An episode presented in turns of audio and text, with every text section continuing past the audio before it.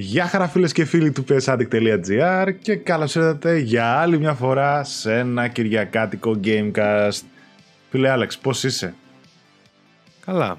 Καλά. Αλλά είμαι σίγουρος ότι πρέπει να έχουν βαρεθεί να μας βλέπουν πλέον. Έχουμε Εάν φτάσει... πάνε όλα κατευχήν και βγει και το Σαββατιάτικο, το οποίο δεν υπόσχομαι σε αυτή τη φάση. Έχω βαρεθεί να βλέπω τα μούτρα μας κάθε μέρα ξυπνάμε ειδοποίηση. Η αλήθεια είναι ότι έχουμε πολύ περιεχόμενο τις τελευταίες εβδομάδες και τις επόμενες στο κανάλι. Υπάρχει full περιεχόμενο προς κατανάλωση και διάφοροι έτσι, υπάρχει ποικιλία θα έλεγα. Παρ' όλα αυτά το Gamecast δεν αλλάζει, είναι εδώ και επιμένει και έρχεται κάθε Κυριακή στις οθόνες σας και φυσικά οπουδήποτε μας βλέπετε και μας ακούτε. Να σας ευχαριστήσουμε πάρα πολύ παιδιά για άλλη μια φορά εννοείται για τη στήριξη και γενικότερα στο κανάλι και στα live που κάνουμε, κάναμε και ένα μέσα στην εβδομάδα με τα καλύτερα PlayStation 4 παιχνίδια της γενιάς. Μπείτε δείτε το, άρεσε πολύ στον κόσμο, είναι μεγάλο έτσι ωραίο βίντεο. Ε, διάφορα άλλα μικρότερα μέσα που είχαμε.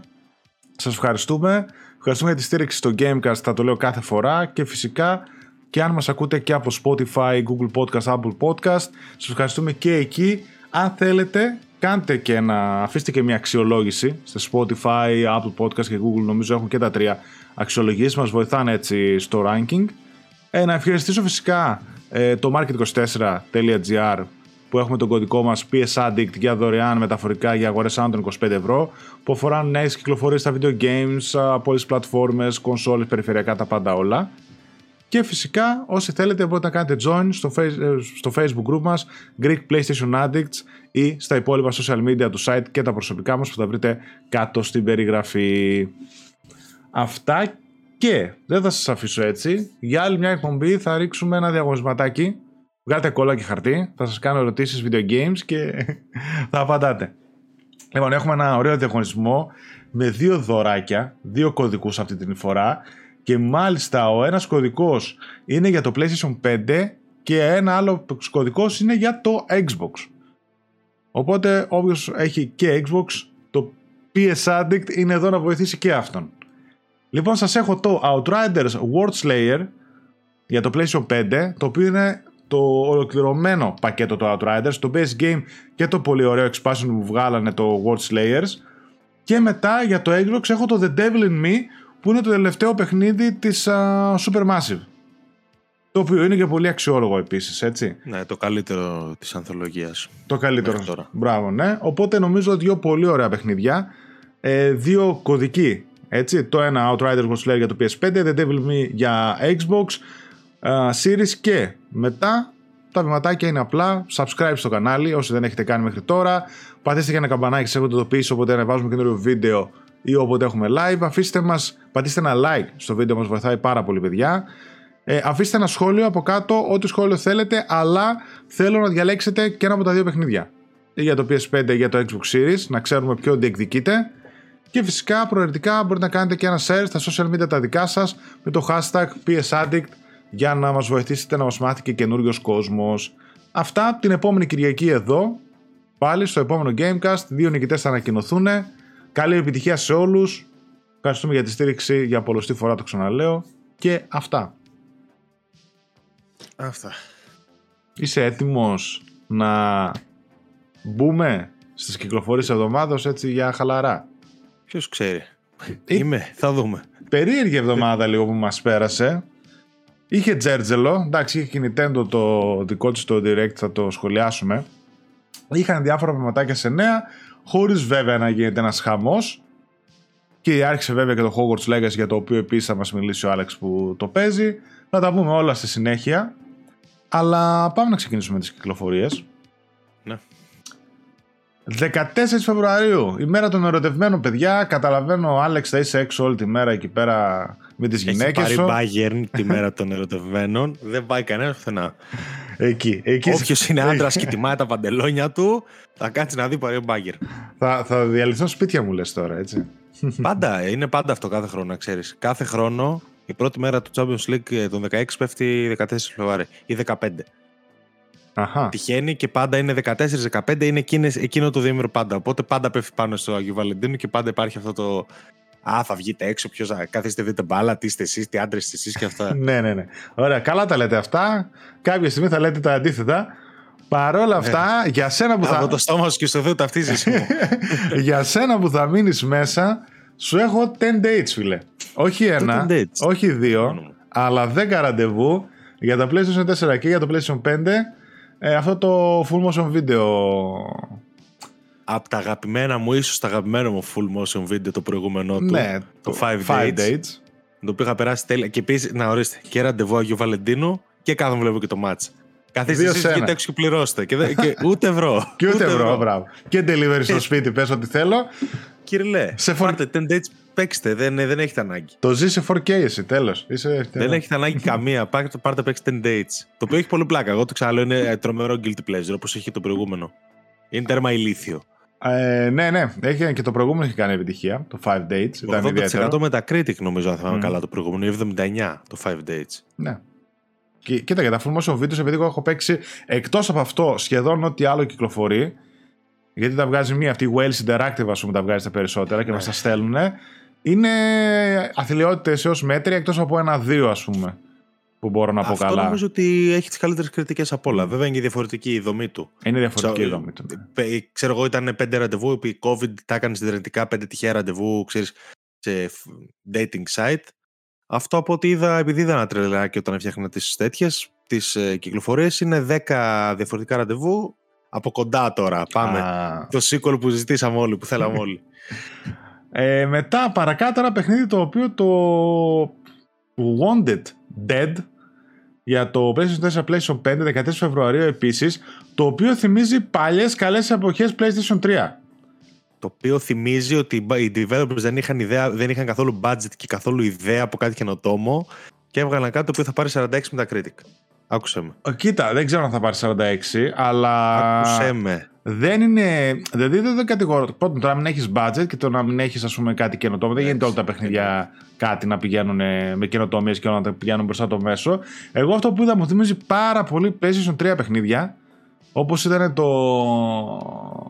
Πώς το λέγανε. Ένα που μου είχε αρέσει πολύ. Τέλος πάντων. Αλλά μου θυμίζει κάτι John Woo ε, παιχνίδια στο PlayStation 3 που είχαν βγάλει. Το Wet επίσης που μου άρεσε πάρα πολύ στο PlayStation 3. Τέτοια παιχνιδάκια που άμα τα κριτικάρεις είναι μέτρια, αλλά άμα τα παίξεις, παιδί μου, είναι μια χαρά. Έτσι με τα μέτρια γραφικά τους, αλλά το gameplay, δράση, το ένα το άλλο. Να το δούμε. Εγώ θα το ήθελα να το δοκιμάσω. Εμένα- δηλαδή, άμα εντάξει, πέσει στα εμένα μου μυρίζει χέρια. λίγο φ- Εμένα μου μυρίζει λίγο φόλα να σου πω την αλήθεια. Εντάξει, οκ, φαίνεται ρε παιδί μου το παιχνίδι ότι είναι κάτι, όχι το ιδιαίτερο να το πω, αλλά θα μπορούσε λίγο έτσι κάτι να, να σου δώσει. Άμα πέσει Crossfire κάτι X, κωδικό. Crossfire X μου μυρίζει, να ξέρεις. Ποιο πάει και αυτό, rest in peace. Την προηγούμενη φορά που λέγαμε πόσα κλείσανε, κλείσανε άλλα 10 από τότε που μιλούσαμε, έτσι. Καλά, δεν λυπήθηκε και κανένας, τέλος πάντων. Ναι, οκ. Ε, 16 Φεβρουαρίου το Theatrhythm Final Bar Line για το PS4. OK. OK, αυτό έτσι ένα Final Fantasy Rhythm Game που είναι. 17 Φεβρουαρίου Gigantosaurus Dino Kart PS4, PS5. Τέλειο. Tales of Symphonia Remastered για το PS4 στις 17 Φεβρουαρίου. Α, από τη σειρά Tales. Μμμ. Α, Wild Hearts για το PS5 στις 17 Φεβρουαρίου. Αυτό έχει ένα ενδιαφέρον. Είναι, Ε, ένα, Monster Hunter. είναι ένα καινούριο παιχνίδι, αλλά Monster Hunter έτσι από την α, Koei Temco μέσω των EA Originals. Και δείχνει ενδιαφέρον. Υπήρχαν κάποια preview που λέγανε έτσι καλά λόγια, αν θυμάμαι καλά, γιατί είχα δει ένα. Α, θα το δούμε και αυτό. Και νομίζω ως εδώ. Μέχρι και τις 17. 18-19 μετά είναι το Σαββατοκύριακο και η επόμενη εβδομάδα μετά έχει πολύ καλές κυκλοφορίες από ό,τι βλέπω. Μεθεπόμενη δηλαδή για εμάς. Αυτά. Ωραία. Πάμε νέα. Πάμε, ναι. Εντάξει, κυκλοφορίες δεν είναι. τι- Την επόμενη εβδομάδα έχει πάλι Ναι, ναι, δεν έχει αξιόλογες αρκετά. Εκτός αν προκύψει καλό το, το Wild Hearts. Ε, τα υπόλοιπα δεν τα βλέπω. Ναι, τα δεν ξέρω υπόλοιπα το, είναι... το Tales.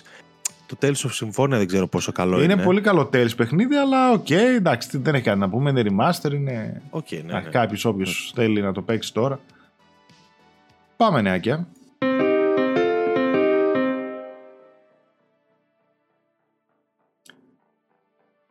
Λοιπόν, ε, είδαμε μέσα στην εβδομάδα το Direct της Nintendo. Πριν από λίγες μέρες είδαμε το Xbox uh, Developer uh, Direct επίσης που για πρώτη φορά κάνανε και αυτοί ένα παρόμοιο format με ανακοινώσεις για τα παιχνίδια που θα δούμε το 2023 του Xbox. Η Nintendo το είχε συγκεκριμενοποιήσει περισσότερο, είπε για τους πρώτους 6-7 μήνες του 2023. Το θέμα είναι ότι πότε θα δούμε κάτι αντίστοιχο από τη Sony. Πλέον σαν platform holder έχει μείνει τελευταία.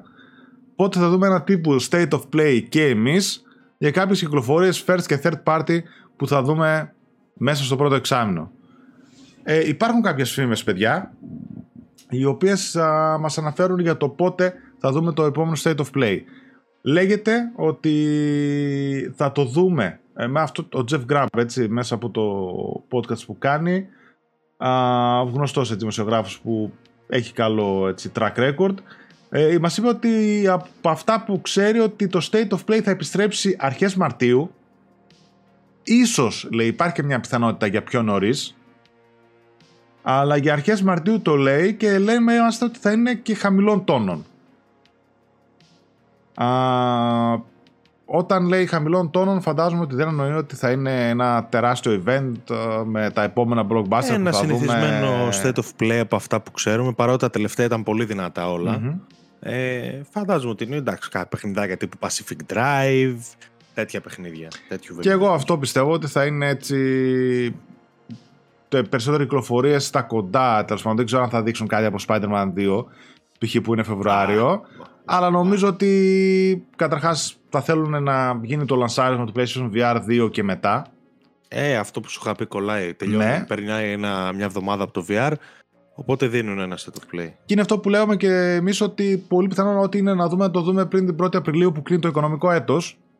Οπότε κολλάει αρχές Μαρτίου κάτι. Λογικά θα δούμε κάτι το Μάρτιο. Να μας δείξει first και first party παιχνίδια. Φαντάζομαι θα δούμε πάλι από κάτι από Final Fantasy, θα δούμε κάτι από από Burning Shores, αυτά που που τα ξέρουμε και ό,τι άλλα third party ή καμιά έκπληξη first party μπορεί να έχει η Nintendo, ή η Nintendo λέω, η Sony. Δεν περιμένω κάτι τρελό, δηλαδή να μας πει βγάζω ένα δικό μου τούμπανο παιχνίδι Μάιο μήνα. Όχι, ρε, αφού το. Δεν Ε, νομίζω είναι ότι κάτι. ψηλοξεκάθαρο. Το, νομίζω ότι το πρώτο μεγάλο παιχνίδι που θα δούμε θα είναι το Spider-Man. Ναι, ναι, ναι. Αλλά Δεν νομίζω να έχει κάποια μεγάλη έκπληξη, παιδιά. Οπότε γενικότερα θα κοιμαθεί από ό,τι καταλαβαίνουμε σε χαμηλών τόνων και όλο το εξάμεινο του PlayStation 5 για τη Sony. Κοίταξε, ίσως υπολογίζει πολύ στο Final Fantasy 16 η Sony ως ε, τύπο αποκλειστικότητα.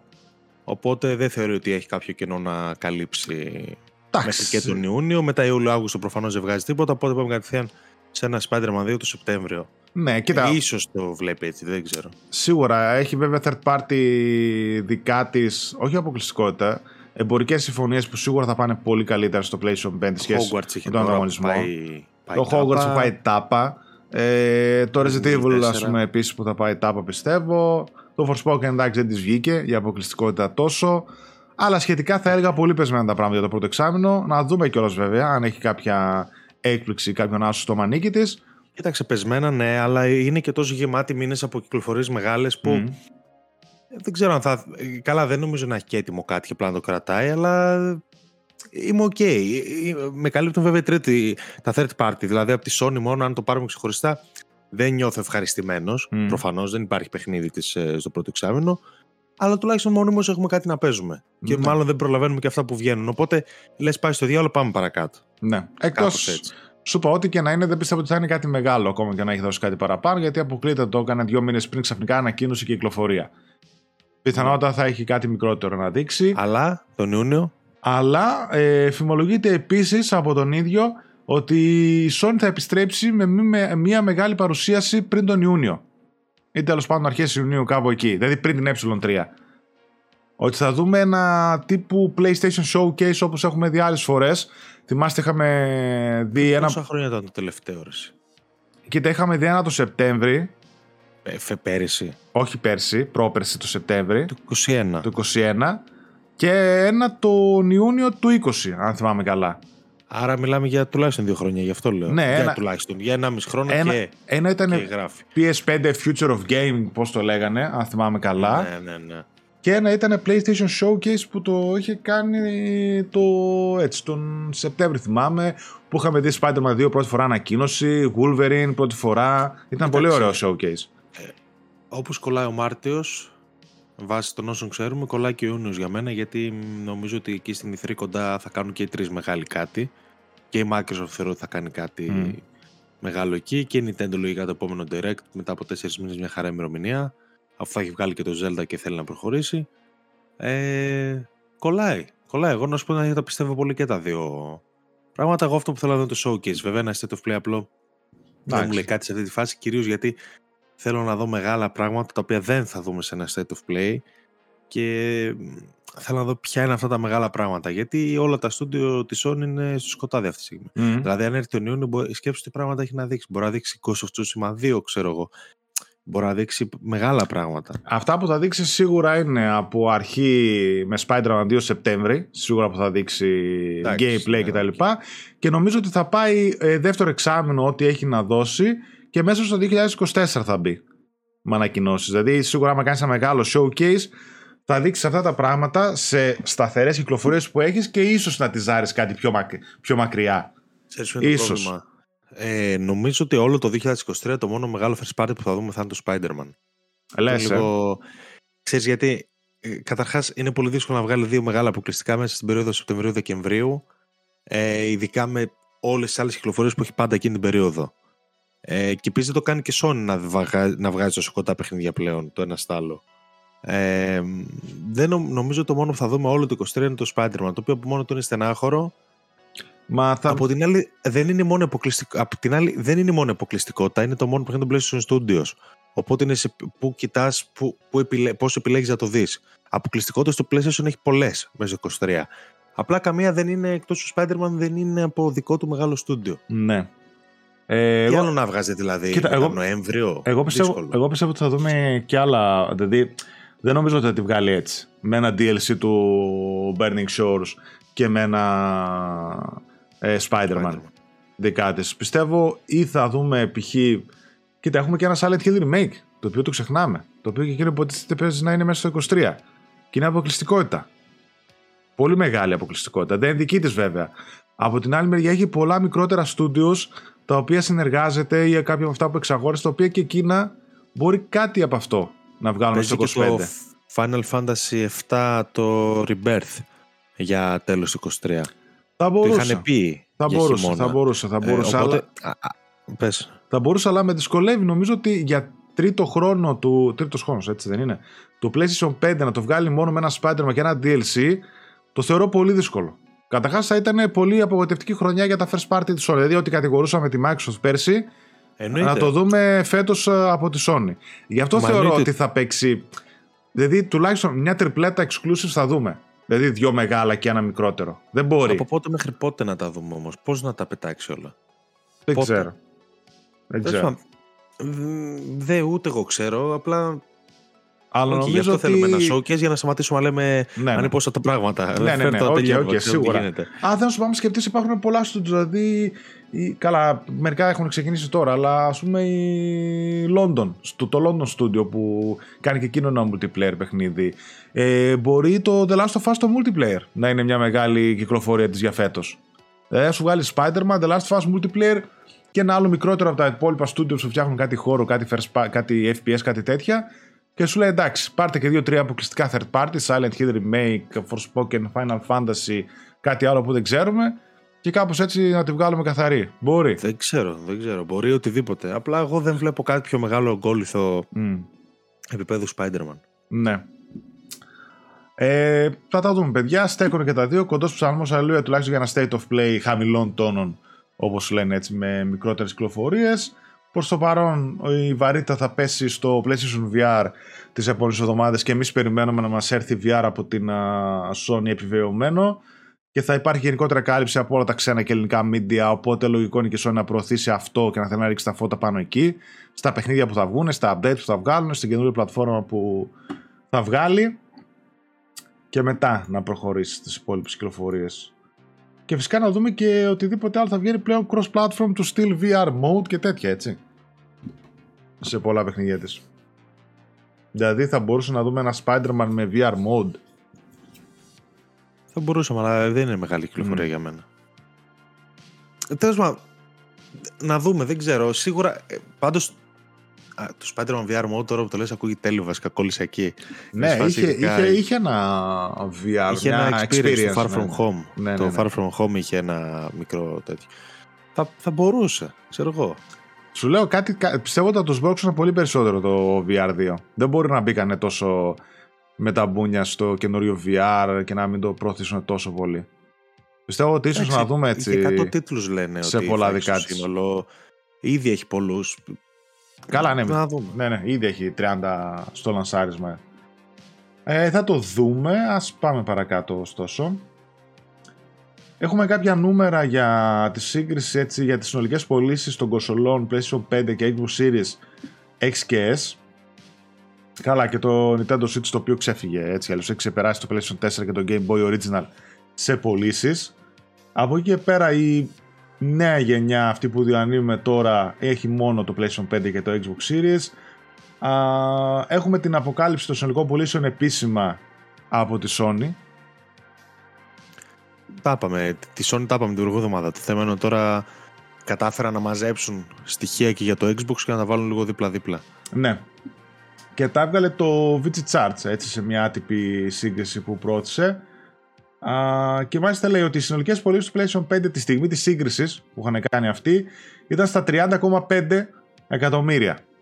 Έτσι, 31,5 βέβαια έδωσε η Sony τα δικά της τα νούμερα. Αντίστοιχα λέει αυτές του Xbox Series X και S υπολογίζονταν επίσημα και αυτά στα, στα 20,3 ε, 4 πες. 20 εκατομμύρια 360 χιλιάδες είναι το νούμερο. Η συνολική διαφορά έτσι ανέρχεται στα 10 εκατομμύρια 100 χιλιάδες με τα νούμερα του VG Charts. Το προβάδισμα του PS5 αυξήθηκε κατά 4,2 εκατομμύρια με χοντρικά μέσα στους τελευταίους 12 μήνες αυτή τη στιγμή το μερίδιο της αγοράς είναι στο 59,9 για τη Sony και 40,1 για τη Microsoft. Το PS5 έχει πουλήσει 5,45 εκατομμύρια κομμάτια λιγότερα από αυτά που είχε πουλήσει το PS4 στο αντίστοιχο χρονικό διάστημα στην αγορά. Από την άλλη το Xbox Series X και S προηγείται κατά 1,13 εκατομμύρια σε σχέση με το One στο ίδιο διάστημα.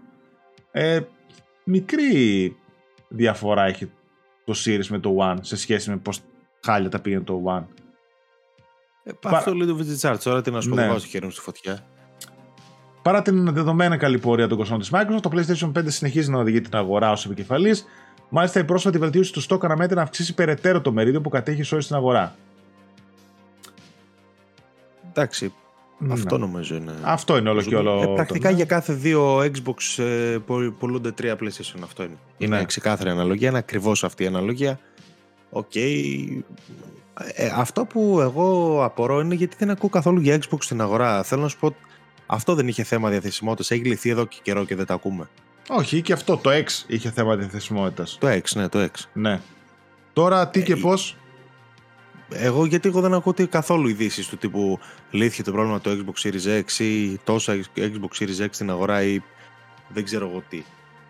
Εκτός αν δεν φτάνουν λόγω Ελλάδας στα αυτιά μας που και το PlayStation κάνει κουμάντο. Ναι.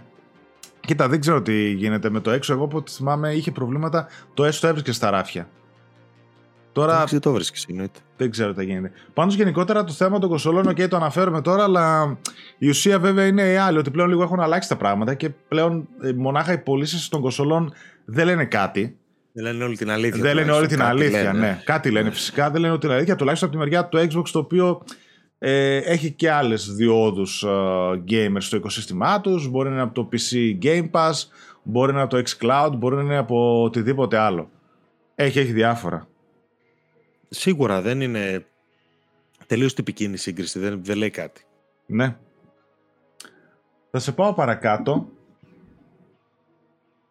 Μισό λεπτό.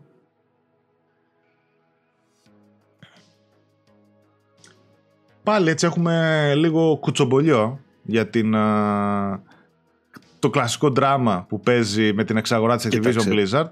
Προς την μας έχουμε μειώσει τις αναφορές γιατί κουραστήκαμε κι εμείς. Ναι, ναι. Απλά τώρα υποτίθεται ότι έγινε, ήταν σημαντική εξέλιξη. Υπήρχε μια εξέλιξη, ναι, όντως από την ε, UK Επιτροπή Ανταγωνισμού έτσι, του Ηνωμένου Βασιλείου, την CMA, η οποία είναι μόνο για την αγορά της Αγγλίας. Ό,τι έρευνα κάνει και ό,τι τυχόν μπλόκα μπορούν να μπουν ή οτιδήποτε αποφάσεις πάρθουν να αφορούν μόνο την αγορά της Αγγλίας. Για την Ελλάδα είναι η Ευρώπη, έτσι, η FTC είναι στην Αμερική. Καθένας έχει τα δικά του. Και η, το Ηνωμένο Βασιλείο, ότι η CMA. Μισό λεπτό που είμαστε; Μετά από μήνες εξέτασης, λέει, εξέδωσε μια μακροσκελής ανακοίνωση με τις μέχρι στιγμής διαπιστώσεις της. Με βάση αυτή, η εξαγορά λέει ότι είναι πιθανό να βλάψει την game βιομηχανία.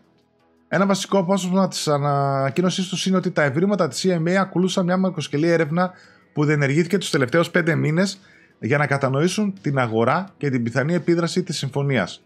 Αυτή περιλάμβανε τις επισκέψεις και συσκέψεις για να ακουστούν απευθείας οι επικεφαλεί των επιχειρήσεων της Microsoft και της Activision, την ανάλυση πάνω από 3 εκατομμυρίων εγγράφων από τις δύο εταιρείες, την προσπάθεια να κατανοήσουν την άποψή τους για την εξαγορά, την ανάπτυξη ανεξάρτητης έρευνας στους παίκτες του Ηνωμένου Βασιλείου και τη συγκέντρωση στοιχείων από άλλους console holders, εκδότες παιχνιδιών και παρόχους υπηρεσιών cloud.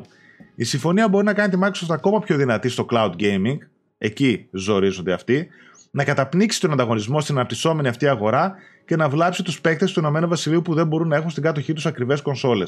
Η συμφωνία μπορεί να βλάψει τους παίκτες αποδυναμώνοντας το σημαντικό ανταγωνισμό μεταξύ των Xbox και PlayStation κονσολών. Xbox και PlayStation ανταγωνίζονται στεναρά ο ένας τον άλλον προς το παρόν και η πρόσβαση στο πιο σημαντικό προϊόν, το Call of Duty, είναι πολύ σημαντικό μέρος του ανταγωνισμού αυτού. Μειώνοντας τον ανταγωνισμό αυτό μεταξύ Microsoft και Sony, θα μπορούσε να έχει ως αποτέλεσμα όλοι οι παίκτες να δουν μεγαλύτερες τιμές, μειωμένο εύρος, ποιότητα και χειρότερες υπηρεσίες κονσόλες με την πάροδο του χρόνου και, και η CMA προτείνει κάποια vertical remedies, τέλος πάντων, δηλαδή κάποιες κάθετες έτσι λύσεις για να δοθεί αυτό, οι οποίες βέβαια είναι ό,τι πιο αυστηρό θα μπορούσε να, να βγει από αυτήν την συμφωνία ή μη για να προχωρήσει. Ε, προτείνει, λέει, να αφαιρεθεί από την εξαγορά το Call of Duty ή η, να, να, να αφαιρεθεί από την εξαγορά η Activision ή όλη η Activision Blizzard. Στην ουσία να μην προχωρήσει η εξαγορά. Τελείωσε, παιδί μου, ακραίες στάσει ε, έχει βγάλει. Πρόκειται για αρχικές ενστάσεις της Επιτροπής και όχι για κάποια τελική απόφαση. Αυτή πιθανόν να ληφθεί στις 26 Απριλίου. Από εκεί και πέρα, πολύ πιθανόν ε, να μην είναι μόνο τα vertical remedies που λέμε, πολύ πιθανόν να υπάρχουν κάποια behavioral remedies, δηλαδή κάποιες άλλες έτσι λύσεις ε, οι οποίες θα μπορούσαν να έχουν να κάνουν με το Call of Duty να μην, να μην μπαίνει ποτέ Game Pass, ξέρω εγώ. Ή ότι το Call of Duty για πάντα θα βγαίνει στο PlayStation και θα είναι ίδιο με αυτό που κυκλοφορεί στο Xbox. Ξέρω εγώ. Ή κάτι άλλο που μπορούν να βρουν. Δεν είναι τόσο. Εμένα μου κάνει εντύπωση που παρά τη δεδομένη δυναμική του Call of Duty ότι στέκονται τόσο πολύ και αυτοί. Δηλαδή, νόμιζα ότι περισσότερο είναι κουβέντα μεταξύ μας. Ναι. Δηλαδή ότι και, ε, και σε επίπεδο Ryan και Spencer, ας πούμε, γιατί είναι γελοί και δεν έχουν να ασχοληθούν. Πίστευα ότι μένει εκεί.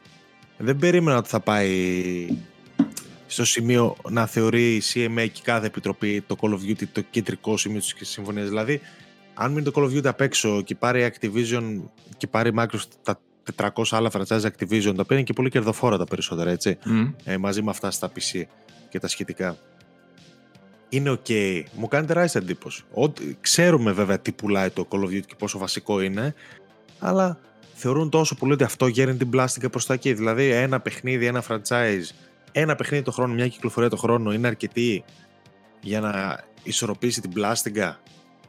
Μου κάνει εντύπωση προσωπικά θεωρούν ότι είναι τόσο δυνατό το franchise το οποίο όπου και αν πάει θα μπορέσει να γύρει την πλάστικα.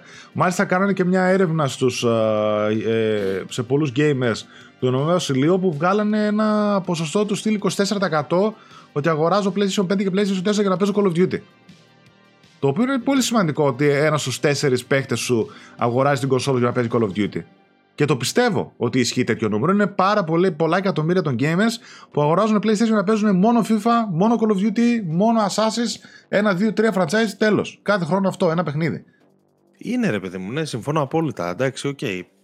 Απλά θέλω να σου πω ότι έχει πολλά franchises με απίστευτο κέρδος η, η Activision και η Έχει, αλλά δεν είναι, δεν είναι τόσο όσο είναι το Call of Duty. Έχουν και το mobile, έτσι. Έχουν και την King που είναι στο mobile που και εκεί δεν έχει καθόλου πάτημα η Microsoft. Στο cloud gaming βέβαια έχει πάτημα περισσότερο από πολλούς. Έχει και πολύ μεγάλη ανάπτυξη. Μάλιστα και η αντίστοιχα η ολόκληρη Google ας πούμε, δεν μπορούσε να περπατήσεις στο Stadia και ως ένα μέρος ρίχνουν, κατηγορούν και τη Microsoft ότι αυτή με τις πρακτικές της και με την τεράστια ανάπτυξη που γνώρισε δεν μπόρεσαμε εμείς να περπατήσουμε για να ανταγωνιστούμε. Δηλαδή τη Microsoft, εντάξει, η Microsoft είναι, θα, τη, θα τη σύμφερε να υπάρχει μια Google. Έτσι, το ίδιο έκανε η Microsoft και, με το, και όταν πήγε και έδωσε εκατομμύρια για να σωθεί η Apple.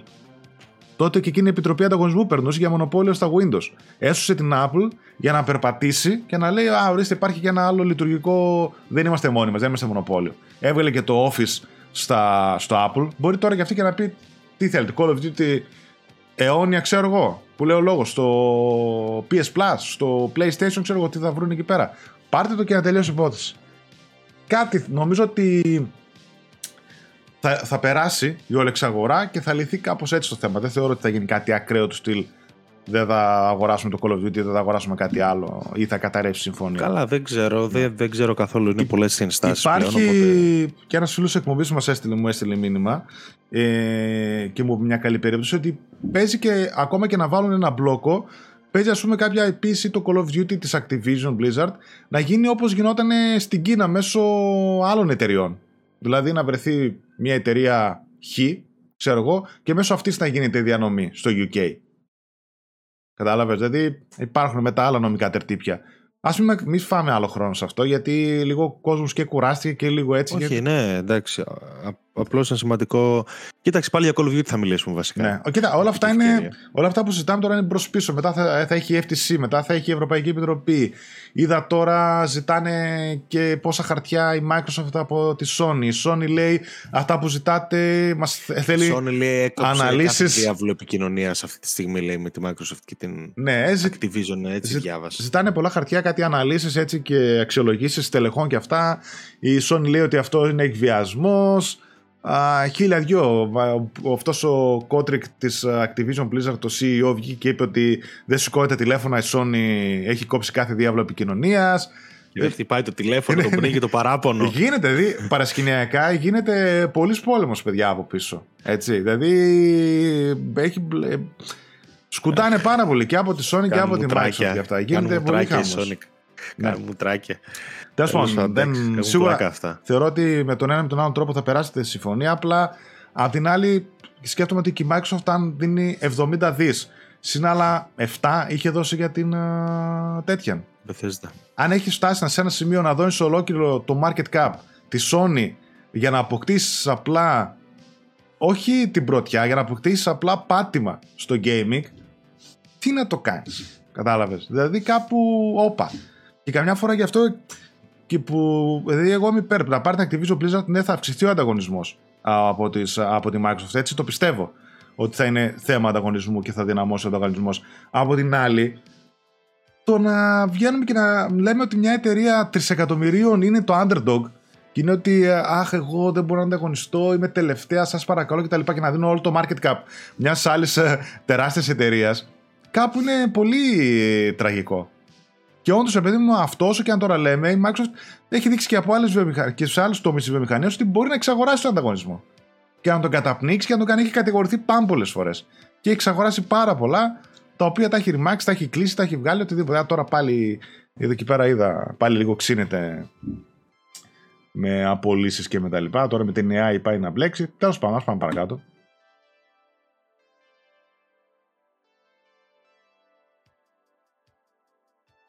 Ωραία. Call of Duty. Θες να μας πεις κάτι; Ας σας πω μωρέ. Ε, επί τη ευκαιρία δηλαδή. Κοίταξε τώρα να δεις τι γίνεται. Το Call of Duty έχουμε γράψει κανένα δύο-τρεις φορές στο site ότι φέτος δεν θα υπήρχε Call of Duty ολόκληρο, θα υπήρχε κάτι σαν ένα μεγάλο expansion του Modern Warfare 2 περσινού με single player ε, περιεχόμενο, με μια μεγάλη αναβάθμιση, μια premium έκδοση του Call of Duty. Mm. Πλέον, με κάποιον περίεργο τρόπο που δεν καταλαβαίνω πότε έγινε αυτή η μετατροπή, αρχίζουν και μιλάνε όλοι για νέο μεγάλο Call of Duty. Το οποίο δεν σχετίζεται με το Modern Warfare 2. Το οποίο είναι το Call of Duty της Treyarch. Α πούμε, που έχει σειρά. Ναι. Νομίζω η Treyarch πρέπει να έχει σειρά.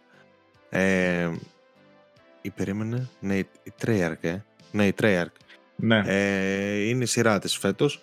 Τέλος πάντων, ε, και έχουν αρχίσει να μιλάνε για καινούριο Call of Duty και φέτος. Δηλαδή από εκεί που λέγαμε ότι θα έχουμε μια δεύτερη χρονιά υποστήριξη στο Modern Warfare 2 και ένα μικρό διάλειμμα ας πούμε, για τη σειρά, να πάρει μια ανάσα, τώρα μας τα γυρνάνε. Μάλιστα διέρευσαν κάποιες ημερομηνίες που λένε ότι και καλά 5 Οκτωβρίου ή κάτι τέτοιο ξεκινάει η beta του καινούργιου Call of Duty 10 Οκτωβρίου ξεκινάει η δεύτερη beta αρχές Νοεμβρίου έχει early access στο campaign και 10 Νοεμβρίου κυκλοφορεί το επόμενο μεγάλο Call of Duty.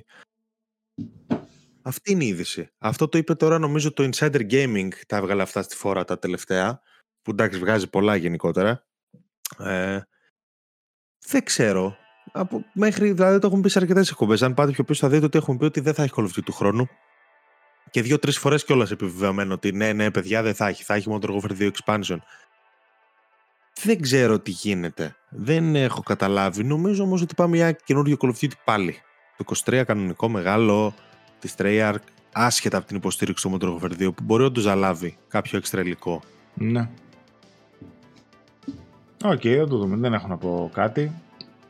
Όχι, ναι, απλώς δεν, ξέρω πώς αλλάζουν άποψη. Αν άλλαξαν άποψη και δεν ήταν ναι. Rather αυτά που μεταφέραμε κι εμείς, όλα τα site προφανώς πριν από εμάς, τα μεγάλα τα, τα ειδησιογραφικά. Αν είναι Rather Villa, είναι απλά άλλαξαν γνώμη στην πορεία για κάποιο λόγο. Αυτό δεν μπορώ να καταλάβω. Δεν έχω ιδέα. Εγώ νομίζω ότι. Και δεν θεωρώ ότι χρειάζεται και καινούργιο Call of Duty φέτος. Ναι, γιατί αυτό. αφού πάει καλά το άλλο. Δηλαδή θα μπορούσε να πάρει ανάσα μια χρονιά. Πάει καλά και, και ταυτόχρονα βγήκε και το Warzone. Δηλαδή τρέχει ναι. δύο projects φρέσκα, υποτίθεται. Τι να πω, δεν ξέρω. Και για να έχουν πει 10 φορές για single player υλικό καινούριο για το Modern Warfare 2, πιστεύω θα έρθει και αυτό. Δηλαδή πιστεύω θα υπάρξει μεγάλη υποστήριξη φέτος. Και υποστήριξη και καινούριο COD. OK. Okay. Ο καθένας. Κοίτα, τους κάνει τεράστιο τζίρο και θέλουν στα, στο Excel να φαίνεται τα δισεκατομμύρια που βγάζουν. Μην Θέλουν, ότι... αλλά αυτό το franchise δεν θα εξελιχθεί ποτέ με αυτή την τακτική. Τα έχουμε δει και σε άλλα franchises, τα είχαμε πει και για το Assassin's Creed, ας πούμε. Ναι, αλλά... Αφήστε το λίγο να αναπνεύσει, αφήστε πίσω την τελευταία γενιά. Το οποίο βέβαια σημαίνει να αφήσετε πίσω 180 εκατομμύρια παίκτες, ξέρω εγώ, και πάμε παρακάτω. Ναι, ε, αλλά το βλέπεις ε, ότι είναι κερδοφόρο και νούμερο ένα σε πωλήσει κάθε χρόνο. Προφανώς το βλέπω. Call of Duty είναι. Ποιος δεν θα mm. παίξει, ειδικά μετά το Warzone. Α το Modern το Warzone. Ναι. Τέλος πάντων. Okay. Παρά... Το, οποίο βέβαια, το οποίο βέβαια νομίζω δεν έλαβε της ίδιας ε, αναγνώριση που έλαβε το πρώτο Warzone. Αυτό το, αυτά τα vibes έχω πάρει ναι. γενικότερα. OK. Okay. Δεν έχω ιδέα. Ασχολήθηκα πολύ λίγο. Πιο πολύ με το Modern Warfare το online έπαιξα. Warzone ναι, δεν. Ο, νέα μυστική εξαγορά από τη Sony, φίλε Άλεξ. Λένε εδώ πέρα ότι μάλλον ίσως να βγει και ένα λαβράκι ότι έχουμε κάποια εξαγορά η οποία προς το παρόν έχει μείνει μονάχα στα χαρτιά χωρίς να έχει ανακοινωθεί από τη Sony. Συγκεκριμένα από ό,τι φαίνεται η Ballistic Moon Studio ανήκει πλέον στην οικογένεια του PlayStation Studios. Φημολογούμενη εξαγορά μάλλον προδόθηκε από μια αναζήτηση εργασίας η οποία χαρακτηριστικά αναφέρει Ελάτε να δουλέψετε σε μεγάλα AAA projects μαζί με τους συνεργάτες μας των PlayStation Studios όπως η Naughty Dog, Santa Monica, Guerrilla, Fire Sprite, Ballistic Moon, London Studios, Housemark, Media Molecule, Insomniac, Sucker Punch κτλ. Όλα τα προαναφερθέντα studios εκτός φυσικά την Ballistic Moon ανήκουν στη Sony. Μάλιστα η περιγραφή της θέσης εργασίας πλέον δεν αναφέρει το συγκεκριμένο στούντιο, κάτι που μας κάνει να πιστεύουμε πως η Sony έσπευσε να διορθώσει το λάθος της. Για όσους δεν γνωρίζουν, το στούντιο απαρτίζεται από παλιά μέλη Supermassive Games που εργάστηκαν στο Until Dawn. Παράλληλα, μια παλιότερη διαρροή ήθελε την Ballistic Moon να ετοιμάζει ένα αποκλειστικό survivor horror παιχνίδι για το PS5. Και μάλιστα από ό,τι είδα, πάλι σε μια αγγελία τους έτσι, είναι, είναι ένα αφηγηματικό thriller με το κωδικό όνομα Project Bates. Bates, ναι, Project Bates. Το οποίο Bates εντωμεταξύ με παραπέμπει στο ψυχό. Bates Motel και τα λοιπά. Ναι. Bates Motel και τα σχετικά Norman Bates που βέβαια μπορεί να μην έχει καμία απολύτως σχέση, αλλά θα σκότωνα για κάτι τέτοιο. ε, αλλά εν πάση περιπτώσει, κοίταξε, ε, εντάξει μέσα στο άρθρο εκεί που είχε διαρρεύσει και καλά το ότι φτιάχνει ένα αποκλειστικό survival horror για το PS5 ες, το άρθρο μας έχει πέντε διαρροές μέσα. Νομίζω οι δύο έχουν βγει ήδη. Ναι. Το, το ένα θυμάμαι ήταν ένα Horizon Multiplayer. Ε, δηλαδή δεν είναι. Και επίσης έστειλες και εσύ αυτό μετά ότι είχε αφαιρέσει το ανεξάρτητο. Α, είναι σωστά. Από τον, από το, όχι από τον τίτλο. Είχε... Από την περιγραφή του στούντιο. Ναι, ρε παιδί μου, εγώ τον Google το στούντιο και στο Google επειδή κάνει case τις σελίδες κάποιες μέρες τουλάχιστον.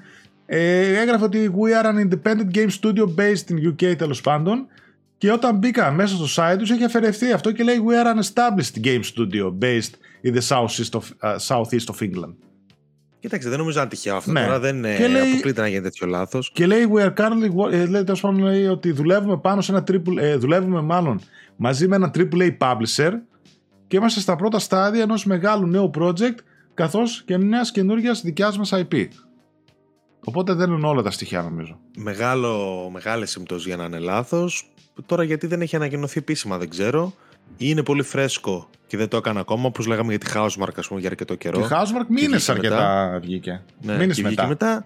Κάποιοι βέβαια πιο πονηρεμένοι από μένα λένε ότι και καλά είναι γιατί η Sony δεν θέλει να μιλάει για, για εξαγορές στούντιο τώρα που γίνεται όλο αυτό το μπάχαλο με τη Microsoft και το, την Activision.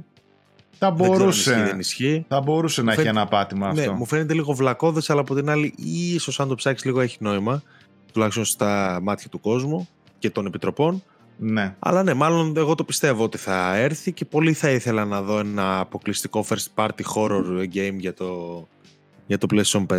Ναι. Γιατί λείπουν, τα- δεν έχει πολλά horror games. Δεν έχει horror games αποκλειστικά το PlayStation. Η αλήθεια είναι αυτό και ίσως να το ένα τέτοιο στούντιο να τη βόλευε. Γιατί μιλάμε για αφηγηματικά, μιλάμε για single player, μιλάμε για χώρο που δεν έχει.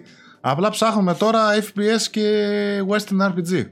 Εκεί ψαχνόμαστε τώρα. Γι' αυτό και σκέφτομαι ότι ίσως δεν ξέρω πώς θα πάει και αν τους βγει καλό, ίσως ακόμα να περιμένουν ή μπορεί και ακόμα να έχει γίνει. Να έχουν εξαγοράσει και τ' άλλο. Που ήταν από πρώην ε, στελέχη που έχουν δουλέψει σε Call of Duty, σε Halo, σε κάτι τέτοια.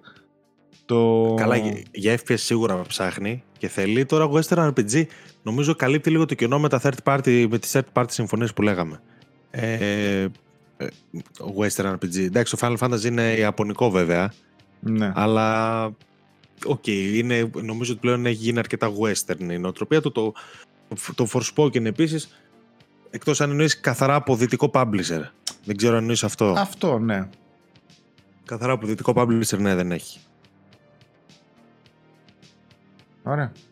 Εντάξει, δεν έχουμε κάτι άλλο να πούμε γι' αυτό. Θα το δούμε.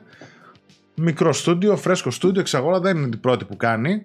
Από συμφωνίες και μετά να εξαγοράζει. Είδαμε και τη Heaven, η οποία και εκείνη ξεκίνησε ως υποστήριξη για το πρώτο project και εξαγοράστηκε. Γι' αυτό λέω ότι ίσως να δούμε κάτι παρόμοιο να γίνεται και από την άλλη. Πώς τη λένε ρε, εσύ, την, α, το στούντιο που φτιάχνει ένα FPS. Α, Καλά, δεν, δεν, δεν νομίζω να το θυμηθώ. Δεν, δεν το θυμάμαι τώρα. Πώς λέγεται;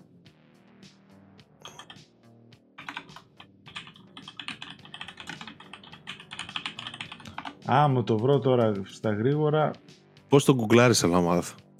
Ε, έψαχνα κάτι σε... ε, όχι εξαγορές, έτσι σε συνεργασίες, αλλά δεν το βγάζεις. Τέλος πάντων. Δεν πειράζει, άστο. Πάμε παρακάτω.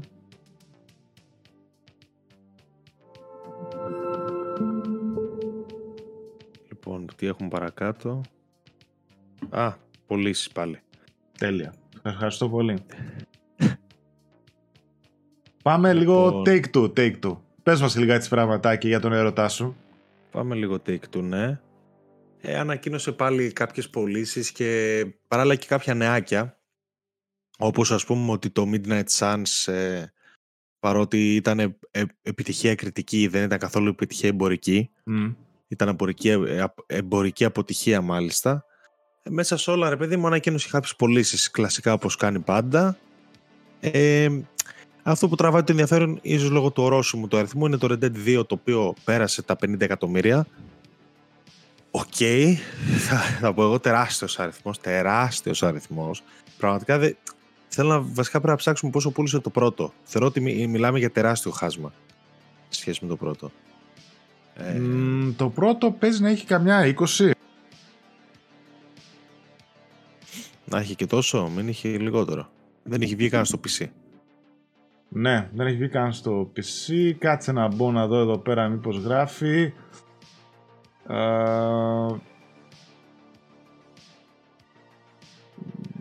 μ, Κάτσε να... The Ge- όχι, ας... Ε,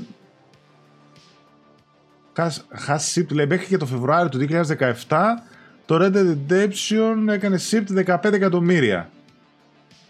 Εντάξει, από εκεί Οκ. και πέρα δεν νομίζω να βγήκε πουθενά αλλού και να πούλησε, θα σταμάτησε λογικά. Και να πούλησε Ναι, λόγω ναι. της επιτυχίας του Αυτά 2. Εγώ ήταν. σου λέω άντε πήγε και 17-18, που που είναι τεράστιο νούμερο. Άντε σου Ναι, λέω. μα δεν, Τέλος πάντων. δεν νομίζω το, τυ- να συνεχίσει να το τυπώνουν κιόλας. Δηλαδή. Α, Αυτά ήταν. Βγάλαμε Καλά, αυτά. ισχύει, ναι. Πουλούνταν το ένα Ναι. στο άλλο, ναι. Ναι, ναι, ναι. Ε, τέλος πάντων, άρα μιλάμε για το 1 τρίτο πρακτικά. Ή Τα τριπλάσια οι πωλήσεις του Red Dead 2. Α, λέει εδώ πέρα, Ναι. συγγνώμη, λέει και μετά κι άλλο. Λέει μετά το Σεπτέμβριο του 21 το παιχνίδι και το prequel συνολικά 62 εκατομμύρια, ξέρω εγώ, με το Red Dead Redemption ένα στα 23 εκατομμύρια unit shipped. 23. Ναι, Οκ. το Σεπτέμβριο του 21. Ωραία, άρα τα μισά. Τα Ναι. μισά από το Red Dead. OK. Όπως και να έχει, τεράστιος αριθμός στα 50 εκατομμύρια για ένα single player παιχνίδι. Γιατί, οκ, έχει online, ναι. Δεν το πήραν πολύ για το online, πιστεύω εγώ. Ναι. Βέβαια, η Rockstar αναφέρει ότι πιστεύει ότι έπαιξε ρόλο το online στη, στην αύξηση των αριθμών. Δεν ξέρω γιατί το πιστεύει αυτό. Δεν έχουμε τέτοια αίσθηση όσοι ασχολούμαστε. Ρε παιδί μου, δεν έχεις ακούσει κανένα να λιώνει Red Dead Online. όχι, ξέρω όχι, εγώ. τίποτα. Να, να. Περισσότερο το δοκίμασαν, έπαιξαν το story και λένε Α, κάτσε να το βάλω και αυτό το παίξω. Τέλος πάντων, 50 εκατομμύρια τεράστιο ορόσημο. Το GTA 5 επίσης έφτασε τα 175 εκατομμύρια. Αυτό δεν δε, δε είναι νούμερο εξωπραγματικό. Δεν μπορεί να το συλληφθεί ανθρώπινος νους.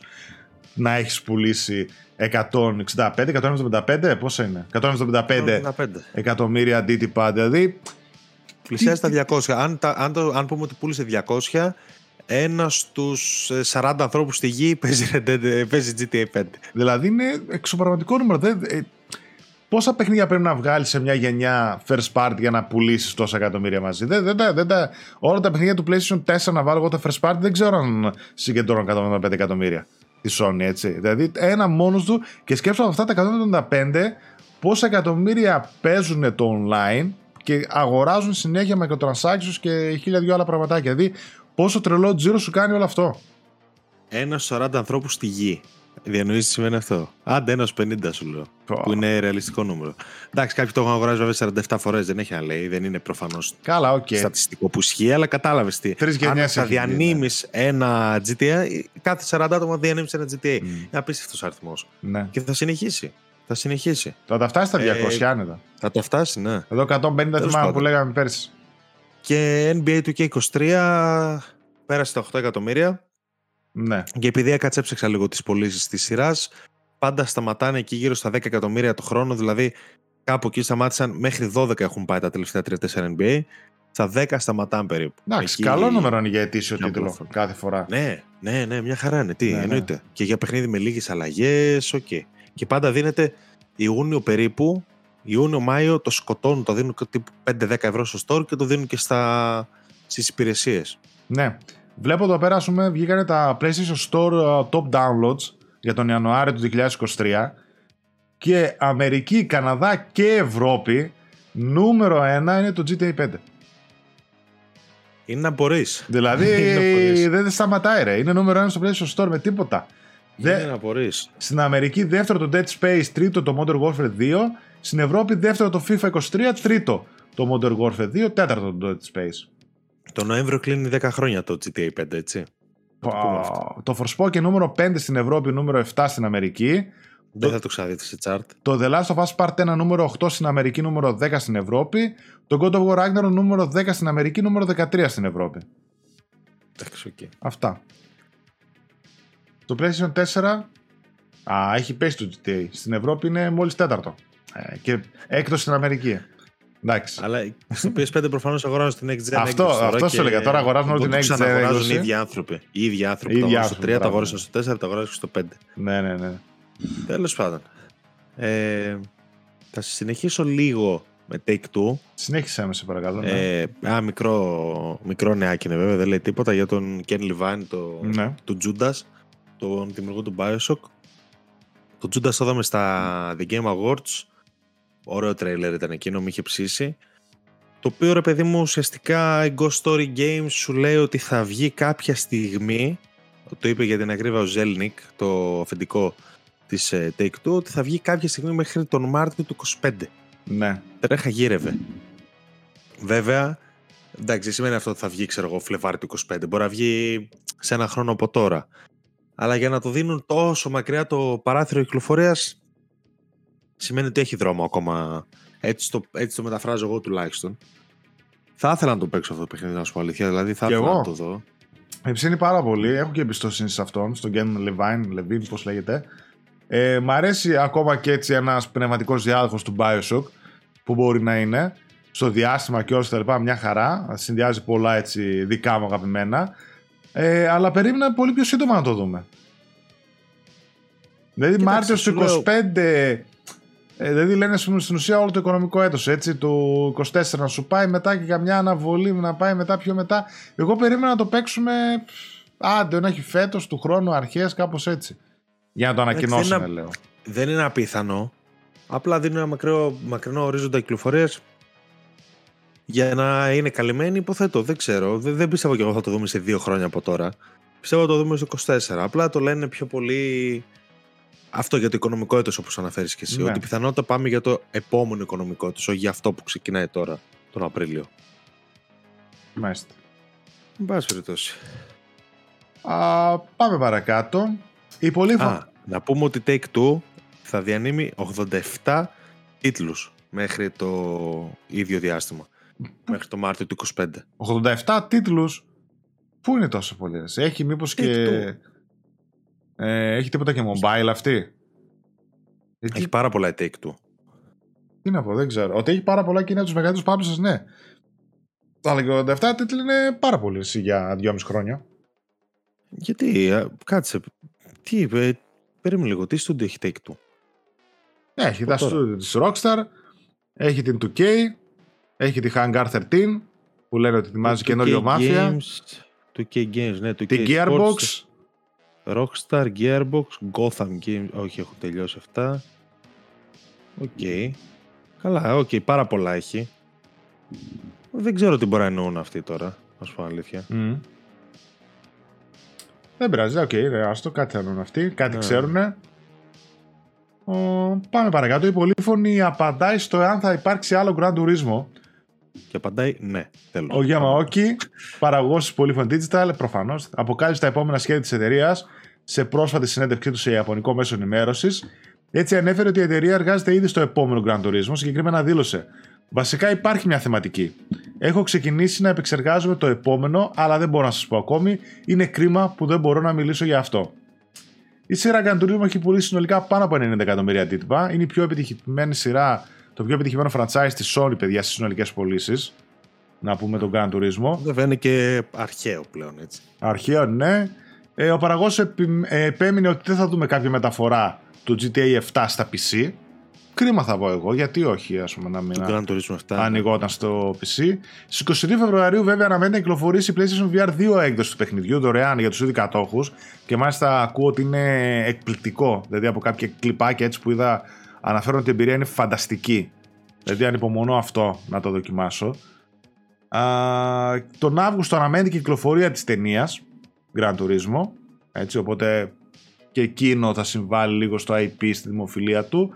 Ε, νομίζω ότι το στούντιο έτσι και αλλιώς έχει αφιερωθεί στο να φτιάχνει GT παιχνίδια. Θυμάμαι πολύ καλά πριν βγει το GT 7 που λέγανε ότι τα σκανάρουν τα αυτοκίνητα σε 8K assets.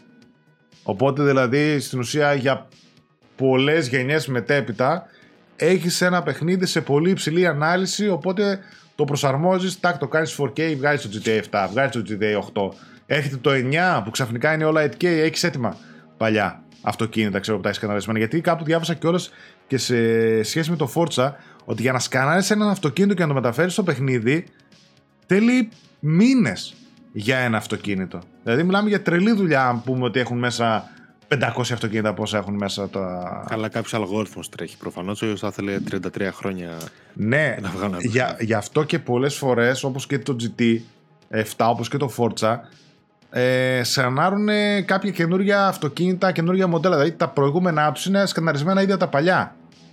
Από τα παλιά σκαναρίσματα, τα παλιά Forza. Γι' αυτό και πολλές φορές βλέπουμε λίγο διαφορές στην ποιότητα των μοντέλων κάποιων παλιών σε σχέση με καινούργια σύγχρονα σκαναρίσματα.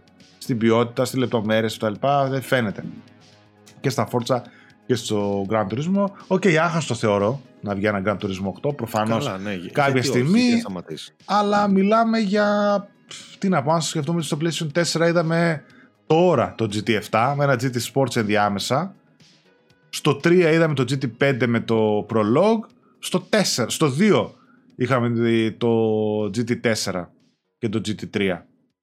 Ας πούμε, εκεί πέρα ήταν δύο, δύο μεγάλα. Αλλά το έτσι μας έχουν γιγαντωθεί τα franchise. Μιλάμε μάλλον για τον επόμενο cross-gen τίτλο, το Gran Turismo 8. Δεν νομίζω ότι θα δούμε κάτι. Ποιο παιχνίδι τιμήθηκε με βραβείο Grammy, φίλε Άλεξ; Φου ξέρω εγώ. Για πρώτη φορά στην ιστορία τους φέτος, τα πιο σημαντικά βραβεία μουσικής συμπεριλαμβάνουν στη λίστα τους μια νέα κατηγορία. Πλέον υπάρχει και το Grammy Award for Best Score Soundtrack for Video Games and Other Interactive Media, που όπως φανερώνει το όνομά του αφορά το gaming. Οι υποψηφιότητε σύμφωνα με την Ακαδημία ήταν οι εξή: Alliance Fireteam Elite, Austin Victory, Assassin's Creed Valhalla Dawn of Ragnarok, Stephanie Economou, Call of Duty Vanguard, Bear McCreary, Marvel's Guardians of the Galaxy Richard Jackes, πώς διαβάζετε αυτό, Jacks, Old World Christopher Tin. Στην 65η απονομή λοιπόν κέρδισε το πολυπόθητο βραβείο η Στέφανη Εκονόμου. Στεφανία, σαν... Κόμμα παιδάκι. Στεφανία, σαν την uh, κόρη μου. Για τη δουλειά της στο Assassin's Creed Valhalla Dawn of Ragnarok. Και μάλιστα και είπανε και λάθος το, το όνομα. Ο... Βαλάχα. Βα, βαλάχα. Βαλάχα. Βλάχα εκεί πέρα ο τέτοιος. Βαλάχα. Αυτός που ανακοίνωσε το βραβείο. Εντάξει, να πούμε επειδή κάποιοι αναρωτήθηκαν, δεν έγραψε λέει το soundtrack ο Jesper Kid. Ναι, αλλά είναι για τον Dawn of Ragnarok. Το, Αυτό. το expansion, έτσι. Είναι για το expansion, ναι. Τώρα εντάξει, από πού πήγαν αυτές οι υποψηφιότητες, πώς διάολο βρέθηκε και το Aliens, όλα αυτά δεν έχω απάντηση να σας δώσω. Ο καθένας ας υποθέσει ότι θέλει. Δεν ξέρω πώς βγαίνει, πώς βγαίνει αυτή η πεντάδα σε οποιαδήποτε gaming κατηγορία. Είναι τέρμα αλλοπρόσαλλη. Δεν έχω ιδέα.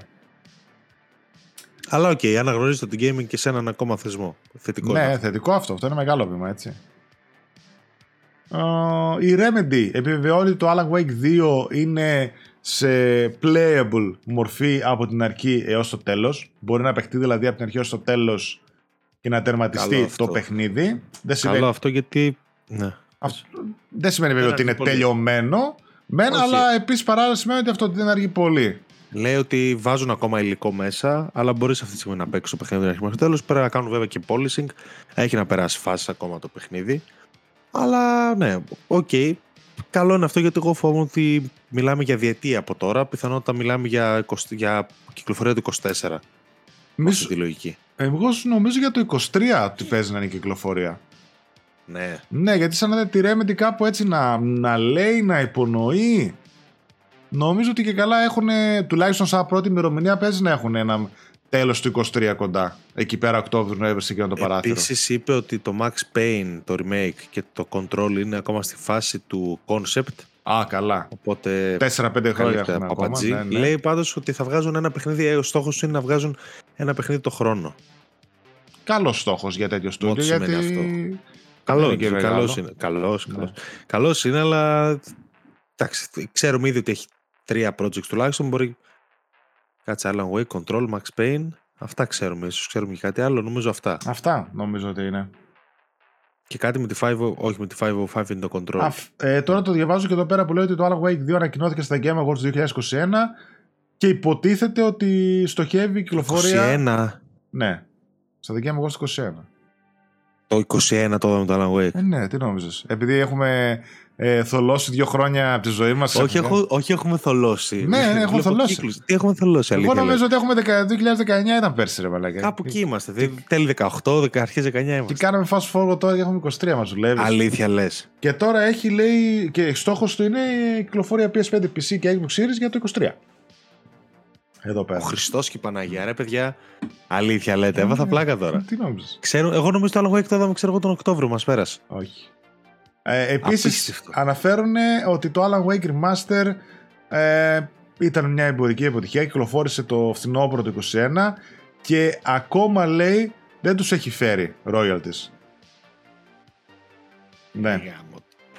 Υπερεκτιμημένο. Εντάξει, ήταν υπερεκτιμημένο, ναι. Πήγα να βήξω λίγο και βγήκε κάτι. Ε, Πάντως το 2 το περιμένω κι εγώ πολύ. Ε, ναι, το Και 2 όπως νομίζω. Control θα... 2 εννοείται και Max Payne εννοείται και τα τρία με ψήνουν κάργα. Και τα τρία πάρα πολύ. Το 2 νομίζω εντάξει θα είναι κάτι πιο σύγχρονο. Το Alan Wake το πρώτο ήταν ε, αρκετά προϊόν της εποχής του και λίγο κακογέραση θα λέμε.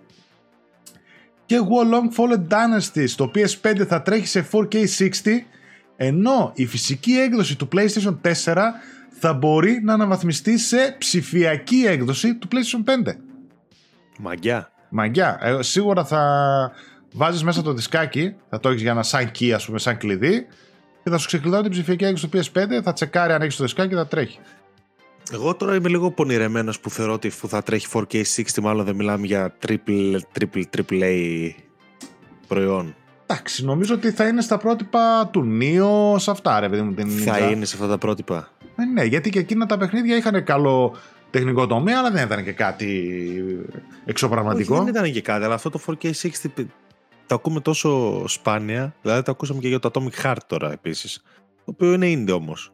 Είναι πανέμορφο στο μάτι ε, με ό,τι βλέπουμε στα trailers, αλλά είναι indie. Μμ. Αλλά οκ, εντάξει, δεν θα, δεν θα πονηρευτώ τόσο οκ. Λοιπόν, πάμε αντίπερα. Πάμε.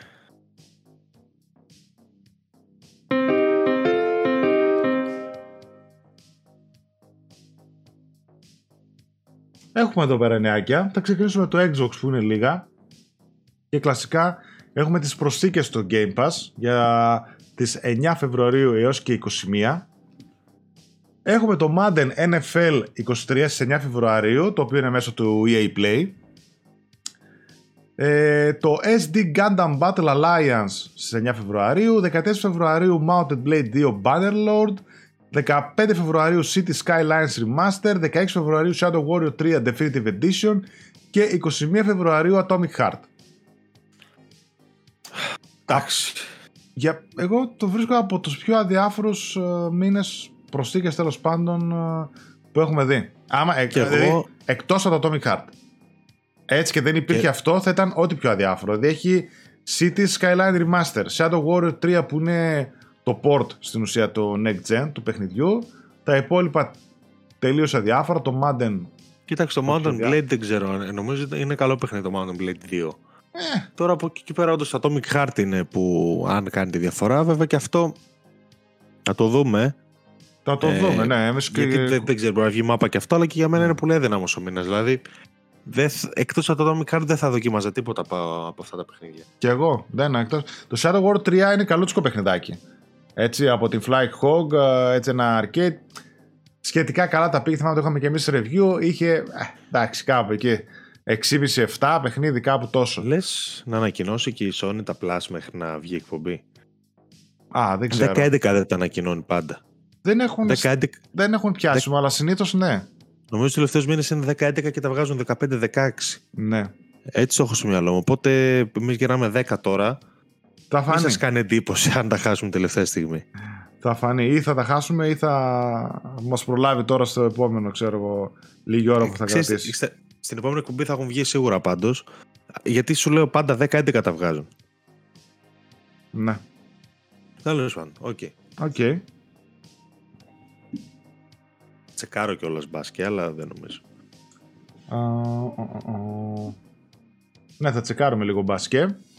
Και μετά η Nintendo είχε νεάκια, η οποία ήταν πολύ ήσυχη το προηγούμενο χρονικό διάστημα και ήρθε και έδωσε ένα Nintendo Direct ε, 40 λεπτά από διάφορα παιχνίδια που δείξανε. Το είδαμε live μαζί με τα παιδιά και σας ευχαριστώ παιδιά για τη στήριξη. Ήμασταν κοντά 200 άτομα μέσα και βλέπαμε Nintendo σε ένα PlayStation κανάλι. Είχε πολύ χαβαλέ το chat. Γιατί ξεκίνησαν όλοι να πικάρουν την Nintendo, να το πω έτσι ευγενικά για τα παιχνίδια που βλέπαμε. Οκ, προσωπικά, μιλώντας τελείως προσωπικά, υποκειμενικά αυτό που θα πω, η πλειοψηφία των παιχνιδιών για μένα ήταν αδιάφορη, γιατί δεν είναι στα γούστα μου. Εντάξει, ήταν αρκετές μικρές κυκλοφορίες, όλα πάνω κάτω. Πολλές είναι... επανακυκλοφορίες επίσης. Αυτό, δηλαδή τώρα ε, εκεί ήθελα να καταλήξω ότι okay, κάποια παιχνίδια δεν είναι του γούστου μου, αλλά μπορεί να είναι εκατομμυρίων άλλων ανθρώπων τα γούστα, έτσι, τα, τα Japanese και αυτά που βλέπαμε. Ε, all, κάτι detective, κάτι puzzle, κάτι live fantasy, κάτι τέτοια. Okay. Ένα που μου άρεσε εμένα, το αγαπημένο μου ήταν αυτό το Nino Kuni. Το. Πο, πολύ. πολύ... Πολυντέκα, πολυσδέκα, δέκα πολύσκα. Ναι, 10 πολύς, μπράβο αυτό. Το οποίο φάνηκε πολύ ενδιαφέρον. Κατά τα άλλα. Και βγαίνει και στο PlayStation αυτό, να το πούμε έτσι. Ναι, γι' αυτό το, Ναι, γι' ναι. αυτό το αναφέρω. Κατά τα άλλα, safe πράγματα. Safe πράγματα έδειξε, safe έπαιξε. Μμ. Κάποιες ανακοινώσεις OK συγκεκριμένες ήταν λογικό να ενθουσιάσουν. Ναι. Ε, Κοίτα, θα εγώ πούμε τρεις-τέσσερις εκεί από που ήθελα να αυτές. καταλήξω είναι ότι αν βλέπουμε μια τέτοια παρουσίαση από τη Microsoft ή από τη Sony θα έφυγε πολύ κράξιμο. Και το λέω όχι για τα παιχνίδια στο σύνολό τους, το λέω ότι δείξανε πάρα πολλές επανακυκλοφορίες και για όλους τα παιχνίδια, τα expansion και τα DLC που βγάλανε. Δηλαδή, παιδιά, εγώ τώρα έτσι στο μυαλό μου φέρνω τουλάχιστον 6-7 remasters που είδαμε. Μπορεί, και να Είναι, είδαμε και, είναι. μπορεί να είδαμε και 10. Είναι 6-7 remasters και είναι και 2-3 DLC και κανένα δύο επανεκκληφορίε και λίγο το Game Boy Advance κτλ. Ναι, Ε, Οκ, δηλαδή. Ε, και για μένα, δεν, απε- ε, για μένα δεν απευθύνεται σίγουρα αυτό το πράγμα. Παρ' όλα αυτά, επειδή όλα αυτά μαζί, συν τις ανακοινώσεις σημαντικότατες που θα πούμε, ήταν απλά για το εξάμηνο το πρώτο του 23, το θεωρώ μια πολύ τίμια προσπάθεια εν τέλει. Σου δείξανε third party τι θα δουν, επανακυκλοφορίες, αυτά θα δεις ρε φίλε, τι να κάνουμε. Ξέρεις τουλάχιστον τώρα αυτός που έχει Switch, ξέρει για τους επόμενους 6-7 μήνες τι θα παίξει. Σου λέει αυτά έχω. Ναι. Ε, Κοίταξε, πάντως χώρισε, χώρισε μέσα στο Direct μεγάλα franchises. Π.χ. εντάξει, έδειξε για κάποια. Π.χ. για Xenoblade έδειξε το Expansion. μ. Έδειξε Bayonetta Origins. Έδειξε το Metroid Prime που θα το πούμε. Έδειξε Zelda. Έδειξε Pikmin. Δηλαδή τα franchises της είναι εκεί και πάλι. Ναι, Παρότι είναι, είναι, είναι. δεν έδειξε κάτι αμάν και πώς. Είναι εκεί, δίνουν το παρόν. Αυτό μόνο το αρκεί. είναι, ναι. νομίζω στην παρούσα φάση. Έδειξε το Pikmin 4. Με αυτό ξεκίνησε. Πολύ λίγο έτσι gameplay α, έδειξε και το σημαντικότερο είναι ότι είχαμε ανακοίνωση ημερομηνίας κυκλοφορίας 21 Ιουλίου του 2023. Έχετε το Pikmin 4. Καλοκαιράκι. Καλοκαιράκι. Οκ. Συμπαθητικό παιχνιδάκι αυτό. Δεν είναι του γούστου μου ποτέ. Δεν, νομίζω στο Wii U είχα δοκιμάσει το Pikmin τότε. Όχι ότι το έπαιξα όμως παραπάνω. Α, δεν ήταν κάτι που τρελάθηκα. Αυτό που τρελάθηκα από τις δύο-τρεις ανακοινώσεις που μου αρέσανε ήταν το Metroid Prime Remaster. Το οποίο το ξέραμε, φημολογούταν ότι ήταν ήδη έτοιμο και απλά το είχε στο ράφι Nintendo και τελικά όντως έτσι έγινε και το πέταξε και μάλιστα το έκανε Shadow Drop καθώς είπε ότι το έδειξε και είπε διαθέσιμο τώρα. Και φυσικά ενθουσιάστηκε πάρα δεν πολύ. θεωρείς λίγο αυτό το Shadow Drop; Δεν δεν με... Εντάξει, οκ, άντε, το Hi-Fi Rush, ναι. Σε ένα παιχνίδι του, της, του διαμετρήματος του Metroid Prime δεν μου κάθεται απόλυτα καλά. Δηλαδή να βγαίνει τώρα η Sony και να σου λέει πάρτε remaster το... Όχι, άντε, τι remaster, γιατί να βγάλει remaster η Sony; Τι να σου πει, πάρτε το Miles Morales τώρα, ε, Shadow Drop. Δεν, δεν Ω. ξέρω, δεν μου αρέσει πολύ αυτή η τακτική του, του Shadow Drop. Τώρα το Metroid Prime Remastered, ας πούμε, καλά θα μου πεις είναι Remastered, δεν είναι το 4. Ναι, αυτό ακριβώς. Αλλά δεν είναι πολύ μεγάλο franchise απλά για να πετάει ένα παιχνίδι τώρα, δεν ξέρω. Κοίτα. Όχι ότι είναι μας βλάπτει, μια- σαν gamers μας βολεύει, αλλά μου αρέσει λίγο όλο αυτό το hype που συγκεντρώνεται πίσω μια κυκλοφορία. Συμφωνώ, αλλά ξέρεις τι είναι λίγο...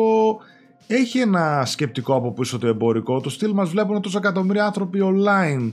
Ε, όσοι το περιμένουν δεν έχουμε κάνει μηδέν φράγκο σε διαφήμιση. Μηδέν φράγκο όμως. Η διαφήμιση είναι κατευθείαν τα εκατομμύρια που μας βλέπουν στο direct ή στο Που Xbox. λένε, ωραία φίλε, το θέλω τώρα. Αυτό, Αυτό και direct, πάρ' το τώρα. αυτό σου λένε πω, τι Metroid Prime Master ακουγόταν φήμες ναι ρε φίλε πάμε να δούμε πότε τι σήμερα και μετά όλο το Twitter είχε μπει και το είχε αγοράσει 40 ευρώ έτσι όλοι πήγαν και τα αγοράσανε και εγώ θα τα αγοράσω αλλά θα περιμένω την φυσική έκδοση εκεί Φυσικό. κόλλησα για να μην δώσω διπλά λεφτά ε, 40 ευρώ κάνει στο e-shop αλλιώς έρχεται το 22 Φεβρουαρίου Έρχεται σε φυσική έκδοση και σίγουρα εκεί θα το φυσική έκδοση θα το πάρω φυσικά. Όσο το είδα το παιχνίδι να το παίζουν, μιλάνε για κάτι στα όρια του remake. Ναι, Δηλαδή, δεν ξέρω, τα- το- φαντάζομαι είδες και εσύ πράγματα. είδα πολλά Και τα- και, και τα gameplay γραφικά είναι videos. πολύ αναβαθμισμένα και τα περιβάλλοντα είναι αλλαγμένα έτσι λίγο διαφορετικά ό- όσο πρέπει ρε παιδί μου για να δικαιολογούν και... δηλαδή είναι, Είναι, είναι, είναι. το, αυτό το πλασάρουν ως remaster αλλά πάρα πολύ, πάρα πολλά στο θα το παίρνουν σαν ως remake Ναι. αυτό το πράγμα Και να πούμε ότι και το Metroid Prime η τριλογία ας πούμε βγήκε στο Gamecube, κυκλοφόρησε μετά σαν τριλογία στο Wii και τώρα είναι η τρίτη φορά που βλέπουμε τουλάχιστον το Metroid Prime το, το remaster, έτσι. το οποίο τρέχει 900p και 60 fps Δηλαδή σε κάθε τέτοιο, ναι, ναι τρέχει... το, το τεντώνει το Switch το τεντώνει. Παρ' όλα αυτά λένε ότι είναι πολύ καλή δουλειά. Εγώ ενθουσιάστηκα και περιμένω πώς και πώς το παίξω. Γιατί είναι παιχνιδάρα. Δηλαδή στο Gamecube το είχα παίξει, εγώ έτσι αγάπησα το Metroid, όχι με τα κλασικά τα παλιά. πρόσεξε μη σου χαλάσει το, το ξέρεις το πώς το θυμάσαι. Δεν νομίζω, γιατί από ό,τι είδα είναι ακριβώς όπως το θυμάμαι και μάλιστα Δηλαδή ήταν γενικότερα το Metroid Prime Titan ήταν ένα παιχνίδι το οποίο είχε περισσότερο εξερεύνηση παρά action στοιχείο. Δηλαδή σκανάρεις τα πάντα, να βρεις τα, τους εχθρούς, τα μειονεκτήματα, τα σημεία τους, ε, πόρτες, Metroidvania στοιχεία μέσα. Ήταν πολύ περισσότερο εξερεύνηση του κόσμου παρά action τίτλος μπάμπου πυροβολάω κάνω. Ε, μου είχε αρέσει πολύ και το ένα ήταν το, το, το καλύτερο και το πιο κλασικό. Α, μετά είχε φυσικά το τρέιλερ του Zelda Tears of the Kingdom που δεν έδειξε πολλά. Δηλαδή ήταν πολύ. Δεν ήταν και story trailer, είχε λίγο gameplay δεξιά-αριστερά. Εκεί... Δεν έβγαζες νόημα. Εκεί θέλω να καταλήξω ότι νομίζω ότι το διέκρινα λίγο για το Ιντερνετ αυτό, ότι εμένα δεν μου άρεσε. Ούτε σαν τρέιλερ, τίποτα δεν μας έδειξε από το παιχνίδι. Τα πλάνα ήταν εντελώς τυχαία, σαν να μην θέλουν απλά να δείξουν τίποτα. Σε μια σειρά τα βάλανε δεν, δεν έδειξαν κάτι. Δηλαδή, αν δεν ήταν Zelda και το έβλεπες αυτό, δεν νομίζω ότι κάποιος θα ενθουσιαζόταν τόσο το πολύ. Το δεν ήταν εντυπωσιακό, ναι. Βέβαια, άρχισε και αυτή η καραμέλα του τύπου μοιάζει η DLC του Breath of the Wild. Ναι. Το οποίο είναι να γίνει πολύ ηλίθια καραμέλα. Δηλαδή, τα ακούγαμε τόσο καιρό για το Ragnarok, τα ακούμε τώρα για το τέτοιο. Λες και δεν έχει ξαναπέξει ο κόσμος σε sequel στη ζωή του. Mm. Δηλαδή δεν δε, το καταλάβαμε αυτό το πράγμα. Εντάξει, ας είναι ίδιο με τον Breath of the Wild. Το Breath of the Wild ήταν παιχνίδι του 10 στα 10, ξέρω εγώ. Α είναι ίδιο, ρε παιδί μου. Πάει στο διάλογο, είναι. Ναι. Δεν δε μου αρέσει καθόλου αυτός ο χαρακτηρισμός DLC επειδή μοιάζει τόσο. Το Uncharted 2 δεν μοιάζει με το Uncharted 1. Το Mass Effect 2 δεν μοιάζει με το 1. Εντάξει, ναι. OK. Okay. Παίρνουν μια φόρμουλα πετυχημένη και επαυξάνουν πάνω σε αυτή σίγουρα. Το Halo 2 δεν έμοιαζε με το πρώτο Halo ή το Half-Life 2 με το πρώτο. Ή θα σου πω ότι, OK, okay, μετά, μετά είναι όλα DLC. Assassin's ναι, Creed 2 με το 1. Τι κάνεις, το ίδιο πράγμα σε άλλη πόλη. Δεν μπορείς να αλλάξεις. Έτσι, όταν κάνεις και sequels, δεν είναι τόσο εύκολο να αλλάξεις. Έχεις και μια φόρμουλα, μια μηχανή γραφικών. Εντάξει, τώρα και το μηχάνημα είναι περιορισμένο. Τι άλλο να κάνεις. Κρατάς τα πάντα ίδια και, και απλά βγάζεις το... περισσότερο gameplay. Είδα κάτι μηχανισμούς. Είναι το πρώτο sequel Zelda. Είναι λογικό να είναι ίδιο με το προηγούμενο. Ναι, ναι. Στο Switch έτσι αυτό το Zelda. Ναι. Και από ό,τι είδα από μηχανισμούς, κάτι σε μηχανές, ας πούμε, δείξαν ότι μπορεί να φτιάχνεις. Βγήκε μάλιστα και η Rare έτσι λίγο τρόλαρε με το Banjo Kazooie, το Nuts and Bolts που έχουν βγάλει και εκεί έτσι έφτιαχνες κατασκευές και τα λοιπά το παιχνίδι στο 360. Πάντως όντως δεν έδειξαν πολλά. Δηλαδή το τρέλερ από μόνο του δεν σε. Δεν σου λέει πήγαινε πάρε Zelda τώρα, κάν' το pre-order. Κάπως χαλαρή είναι ακόμα στο marketing. Ναι. Α, η ημερομηνία κυκλοφορίας δώσανε 12 Μαΐου. Το ξέραμε. Το 23. Α, το ξέραμε, OK. Okay. Ε, αυτό που δεν ξέραμε ήταν ότι θα είναι το πρώτο παιχνίδι στα 70 δολάρια της Nintendo. Εδώ σε θέλω. Σε εμάς σημαίνει 70 ή 80 το μεταξύ. Θα σε γελάσω, δεν πήγα καν να το τσεκάρω, ας πούμε, τι μπορεί να σημαίνει στο eShop το ελληνικό. Ωραία. Και, λοιπόν. και μάλιστα είπαν ότι δεν θα είναι κάθετη η αύξηση στα παιχνίδια τους, στο 10 δολάριο, θα είναι case by case. δηλαδή ανάλογα το παιχνίδι, ναι. Εδώ έχει δύο αναγνώσεις. Η πρώτη ανάγνωση είναι η εξής. Αν το πας ποιότητα και διάρκεια δια τα λεφτά που δίνεις, το Zelda αξίζει και παραπάνω. Mm. Ας πούμε. Η μία πλευρά της ανάγνωσης. Η άλλη πλευρά της ανάγνωσης λέει ότι δεν είναι καθόλου ακριβές οι παραγωγές της Nintendo, οπότε εάν δεν δικαιολογούνται μία φορά στη Sony και, στη, και στο Xbox, εδώ δεν δικαιολογούνται 10. Εκτός αν είναι τόσο το case by case, δηλαδή είναι ένα Zelda και την ξανακάνει την αύξηση δύο χρόνια, αλλά δεν νομίζω. Θεωρώ ότι και το επόμενο Mario θα είναι 70, το επόμενο Pokemon θα είναι 70 και οι παραγωγές είναι να, να κλαίνει ρέγγες. Καλώς ή κακό, οι παραγωγές Nintendo είναι μικρές. Είναι περιορισμένες, είναι χαμηλού budget, χαμηλού κόστους. Τα, τα κάνουν όλα μόνοι τους. Ε, το marketing είναι αυτό που βλέπετε, είναι περιορισμένο σε σχέση με ένα marketing, ας πούμε, του PlayStation. Ναι. Ε, οπότε δεν δικαιολογείται η αύξηση. Από την άλλη δεν θα τα κλάψει κανένας. Είναι πώς επιλέγεις να το δεις. Και πάντως, OK, okay, αυτό που λες ισχύει για μένα, δηλαδή έχουν πολύ μεγαλύτερο περιθώριο κέρδους από τα εκατομμύρια εκατομμυρίων που ξεδεύει η Microsoft και Sony για να διαφημίσει να κάνει μια παραγωγή επίπεδου AAA, God of War, ξέρω και Halo και τέτοια. Ε, από την άλλη, προφανώς ε, τα παιχνίδια αυτά, τα μεγάλα της Nintendo έχουν και το gameplay τους και το κοινό τους και τα αγοράζουν και είναι και ποιοτικά. Δεν το αμφισβητώ. Ε, είδαμε ότι έκανε 10% αύξηση στους μισθούς στη Nintendo Ιαπωνίας λόγω τη της ναι. τέτοιας ε, και της επιτυχίας τους και της α, αύξησης του κόστους ζωής τέλος πάντων ενώ όλοι οι άλλοι κάνουν απολύσεις Έχει δηλαδή μια, ε, μια ηθική πρακτική από πίσω στη Nintendo. Δηλαδή και ο CEO, ο προηγούμενος, είχε, πάρει, είχε κόψει το μισθό τους στη μέση για να μην κάνουν απολύσεις. Ότι τότε εκεί με την αποτυχία του Wii U. Υπάρχει, υπάρχει έτσι μια ηθική πίσω από την Nintendo, η οποία βέβαια τώρα γνωρίζει τεράστια επιτυχία. Αναμένεται πώς και πώς να βγάλει και ένα διάδοχο, ένα Switch Pro, Switch 2, whatever τι θα είναι αυτό. Το μεγάλο πρόβλημα μαζί με αυτό το 70 της Nintendo είναι ότι θα κρατήσει την τιμή του για πάντα. Ναι, ε, το δηλαδή... είπα, το, ε, είπαν επίσης ότι δεν θα δούμε περικοπές στην τιμή του Switch. Δεν θα κάνουν πτώση τιμής, λέει. Θα το πουλάμε τόσο μέχρι να βγούμε. Μέχρι να... Αυτό είναι το πρόβλημα. Ένα 70 της Nintendo σημαίνει ότι και σε δύο χρόνια 70 θα το βρίσκεις. Μπράβο, ναι. Ένα 80 του PlayStation σε δύο χρόνια κάνει 12 ευρώ. Ναι, ναι. ναι. Δηλαδή αυτό είναι το κακό με την Nintendo και εκεί είναι που χτυπάει αυτή η αύξηση γιατί το, τα παιχνίδια της σε βάθος χρόνου συνεχίζουν να τους αποφέρουν τα ίδια ε, κέρδη που τους απέφεραν day one. Ναι. Και είναι πολλά λεφτά. Είναι πολλά λεφτά όταν το Zelda έχει πουλήσει όσο έχει πουλήσει και, το πουλά, και πουλάει μονίμως στα 60 ευρώ. Ναι. Να έχει κάποιος τόσο μέχρι τα 50, ξέρω. Αυτό... Και είναι τόσα χρόνια μετά. Αυτό το έχει θέσει έτσι η Nintendo από τη γέννησή της. Το θεωρεί ότι τα παιχνίδια της είναι premium προϊόντα και πρέπει να τα πληρώσεις. Δεν κάνουν ούτε εκτός με το ζόρι δώσανε κάτι Wii Sports και τέτοια bundle με την κονσόλα, με τίποτα. Θεωρώ ότι το δικαιούνται να τα πληρώσει τόσο τα παιχνίδια τους. Το δικαιούνται, ο καθένας το δικαιούνται. Και εντάξει. το έχει θέσει εξ αρχής εδώ και πόσε γενιές τέλος. Δεν πέφτουν. Δηλαδή κάνει ένα 33% έκπτωση που και που και αυτό είναι. Τέλος, δεν έχει ρε παιδί μου 20 ευρώ Zelda με τίποτα. Τα third party πέφτουν. Δηλαδή το Mario Rabbids, εγώ το είχα πάρει 20 ευρώ. Θα πέσει. Αλλά τα άλλα, άντε να το βρεις έξω από 60 που ξεκινούσε να το βρεις κάνα 50 κάποια στιγμή.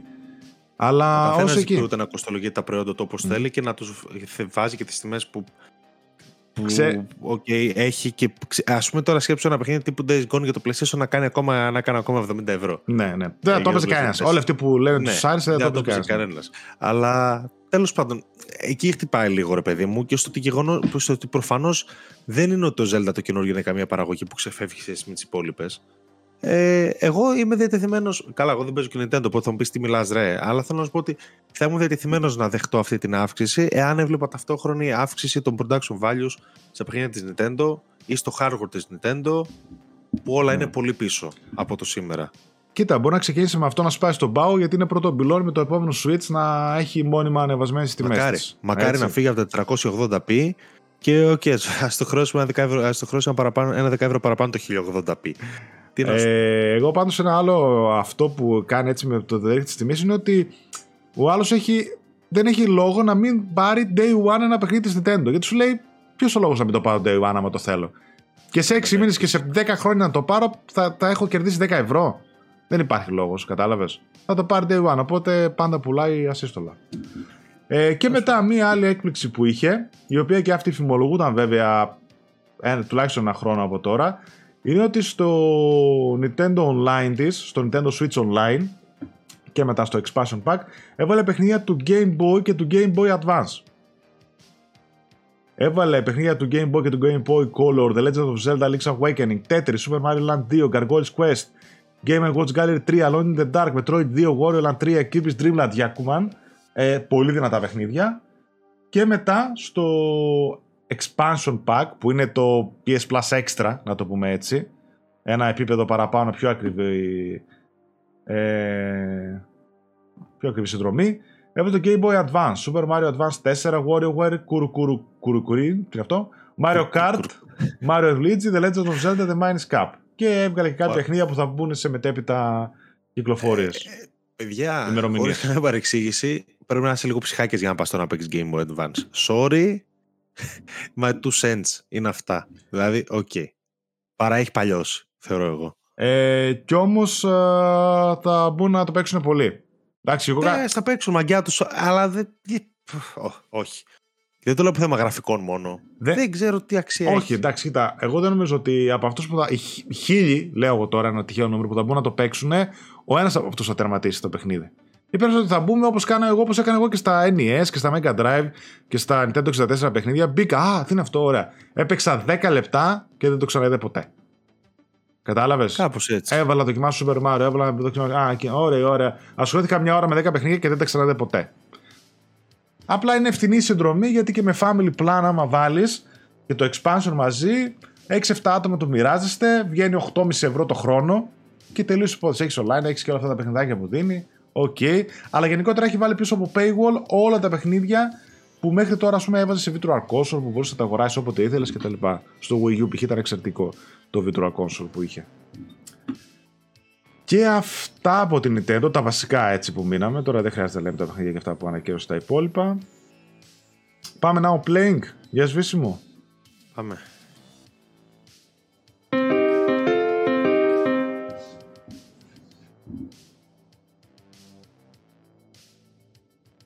Λοιπόν, να ξεκινήσω εγώ από το ένα παιχνίδι που πρόλαβα να παίξω και να τερματίσω.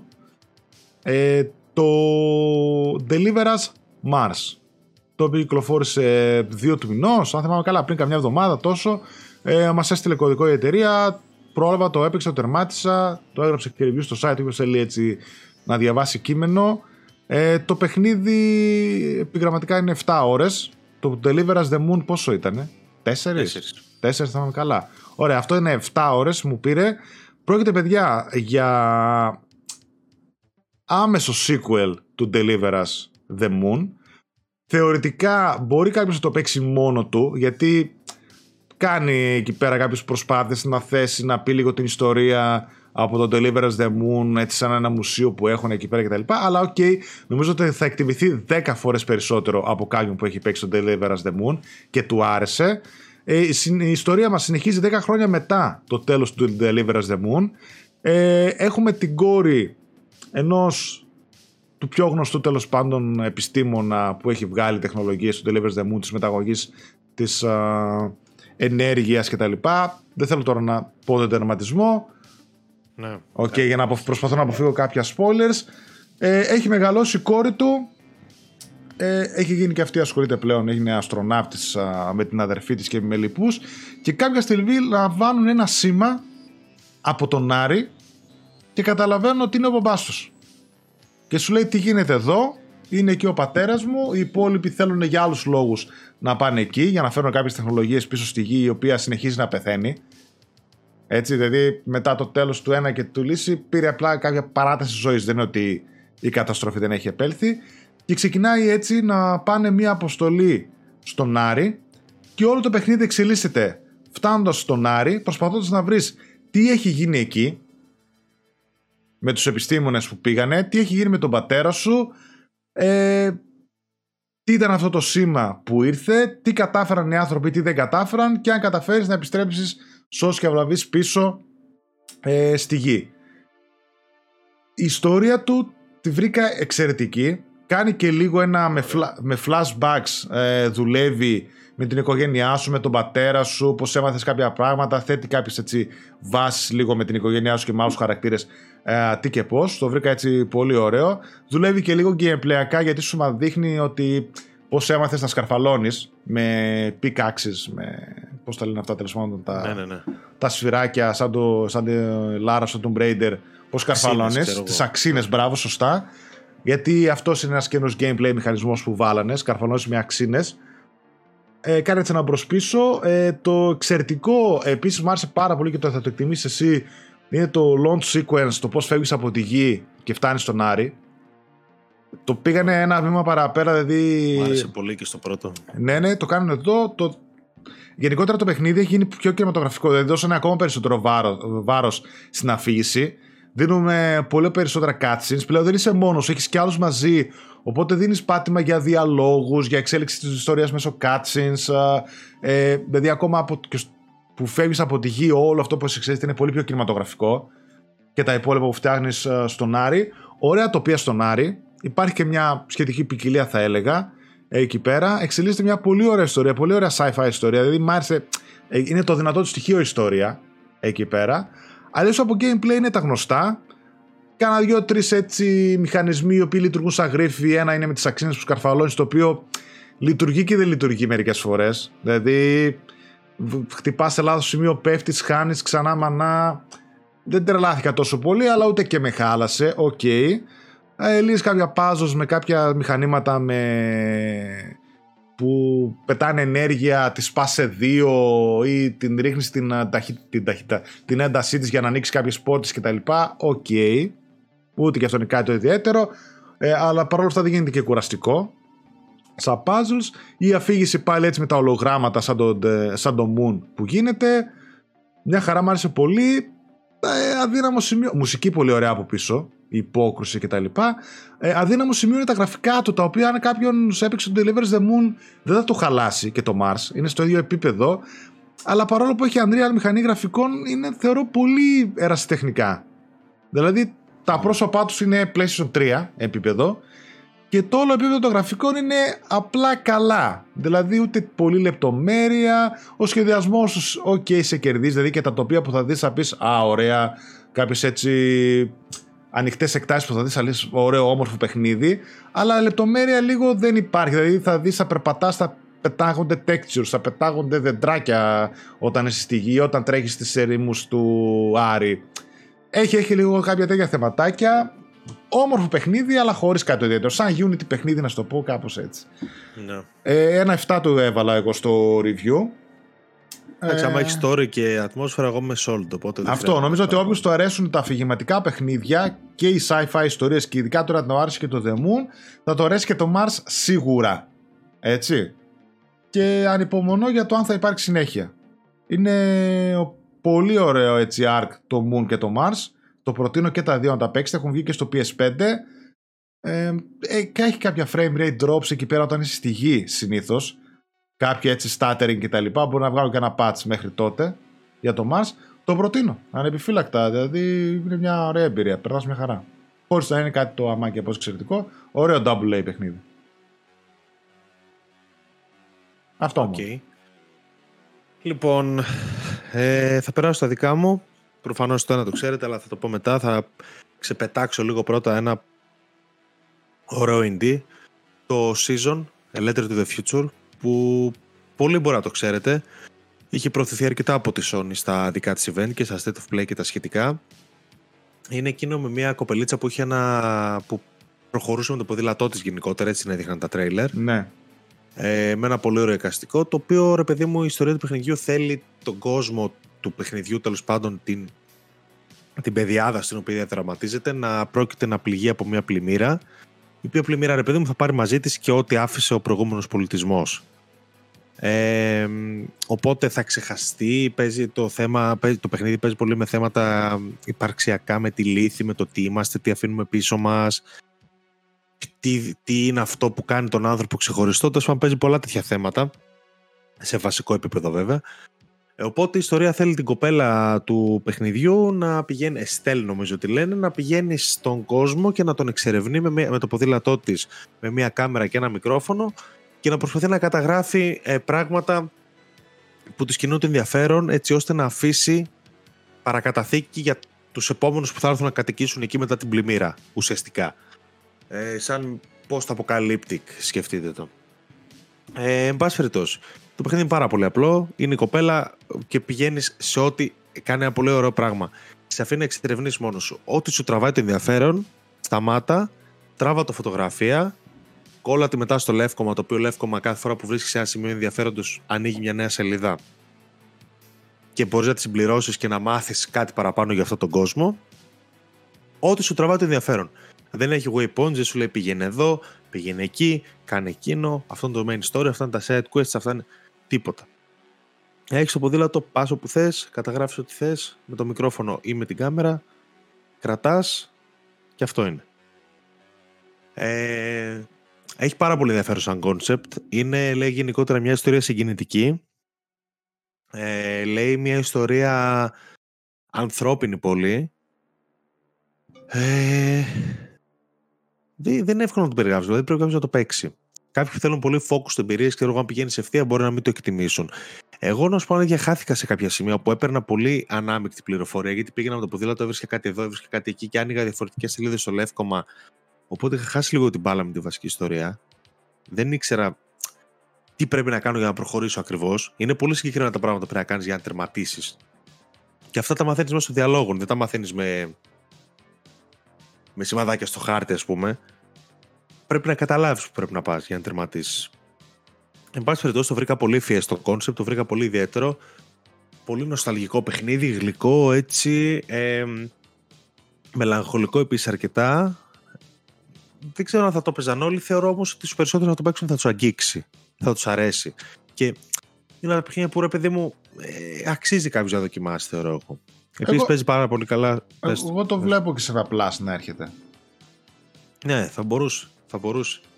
Ε, αξίζει πάρα πολύ για το εικαστικό του, επίσης για τη μουσική του. Καλά, καταπληκτικό εικαστικό και μουσική φοβερή.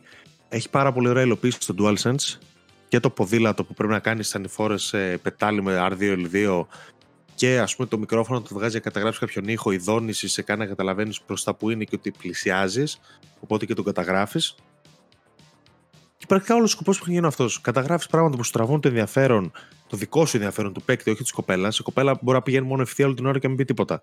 Εσύ, ό,τι σε ενδιαφέρει, και από αυτό βγάζει ένα συμπέρασμα για τον κόσμο, για την ιστορία, για τη βασική, για τις παράβλευρε, για το τι έγινε παλιά, για την ιστορία του τόπου, για το lore.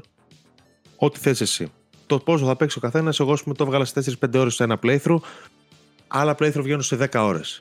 Ε, θα ήθελα να το ξαναχαζέψω να σου για να μπω να φέρω βόλτες όταν τελειώσουν τα reviews τώρα και υποχρεώσεις και μπορεί και να το κάνω γιατί είναι πολύ χαλαρωτική εμπειρία γενικότερα. Αυτό. 8 το έβαλα. Ε, αξιόλογο είναι, πολύ αξιόλογο είναι. Θεωρώ θα βρεθεί σε λίστες στο τέλος της χρονιάς. Καλό αυτό. Για όποιον θέλει να το δοκιμάσει. Εγώ το έχω στα υπόψη να, να το ναι. δοκιμάσουν. Ναι. Αλήθεια είναι από τα ίντε που. Είναι καλή περίπτωση. Αλλά ας περάσουμε στον ελέφαντα στο δωμάτιο που και είναι το Hogwarts Legacy που παίζει εδώ και όχι πολλές μέρες. Παρασκευή σήμερα, την Τρίτη νομίζω το πήρα. Άρχισα να παίζω Τρίτη βράδυ. Ε, για να δώσω το context, ε, αρχικά το παιχνίδι μου βγάζει μέσα στο in-game, στο save, μου βγάζει ότι έχω παίξει 12 ώρες. Αυτό βέβαια είναι 12 ώρες καθαρό gameplay. Μαζί με τα μενού, ξέρω εγώ, δεν θεωρούνται στο gameplay κτλ. Για να βαθμίσει τα quests και αυτά. Οπότε έχω καλή εικόνα, θεωρώ, για το παιχνίδι. Και επίσης, η context για όποιον δεν ξέρει, είμαι fan του Harry Potter. Και παρότι τελευταία χρόνια έχω αφήσει το franchise, αυτό το παιχνίδι μου χτύπησε λίγο την ψυχούλα και μου θύμισε πράγματα. Ρε παιδί μου, οπότε θεωρώ τον εαυτό μου φαν και μιλάω από την πλευρά ενός φαν που ξέρει ονόματα, πιάνει τα easter eggs και τα σχετικά. Mm. Λοιπόν, τι είναι το Hogwarts. Αν και το παίζετε ήδη όλοι τώρα, οπότε τζάμπα σας τα Αυτό να πούμε ότι έχεις σπάσει ρεκόρ 1,3 εκατομμύρια θεατές στο Twitch. 480-500.000 κόσμος το έπαιζε πριν τις 10 του μηνός, που ήταν η επίσημη κυκλοφορία. Δηλαδή είχαν την Deluxe Edition, την ακριβή, που ήταν τρεις μέρες πριν. Και από ό,τι είδα, ε, στην Ιαπωνία λέει είναι out of stock. Στο UK επίσης λέει πάει πολύ καλύτερα από ό,τι ήταν οι προβλέψεις και υπάρχει σε πολλά καταστήματα είναι out of stock.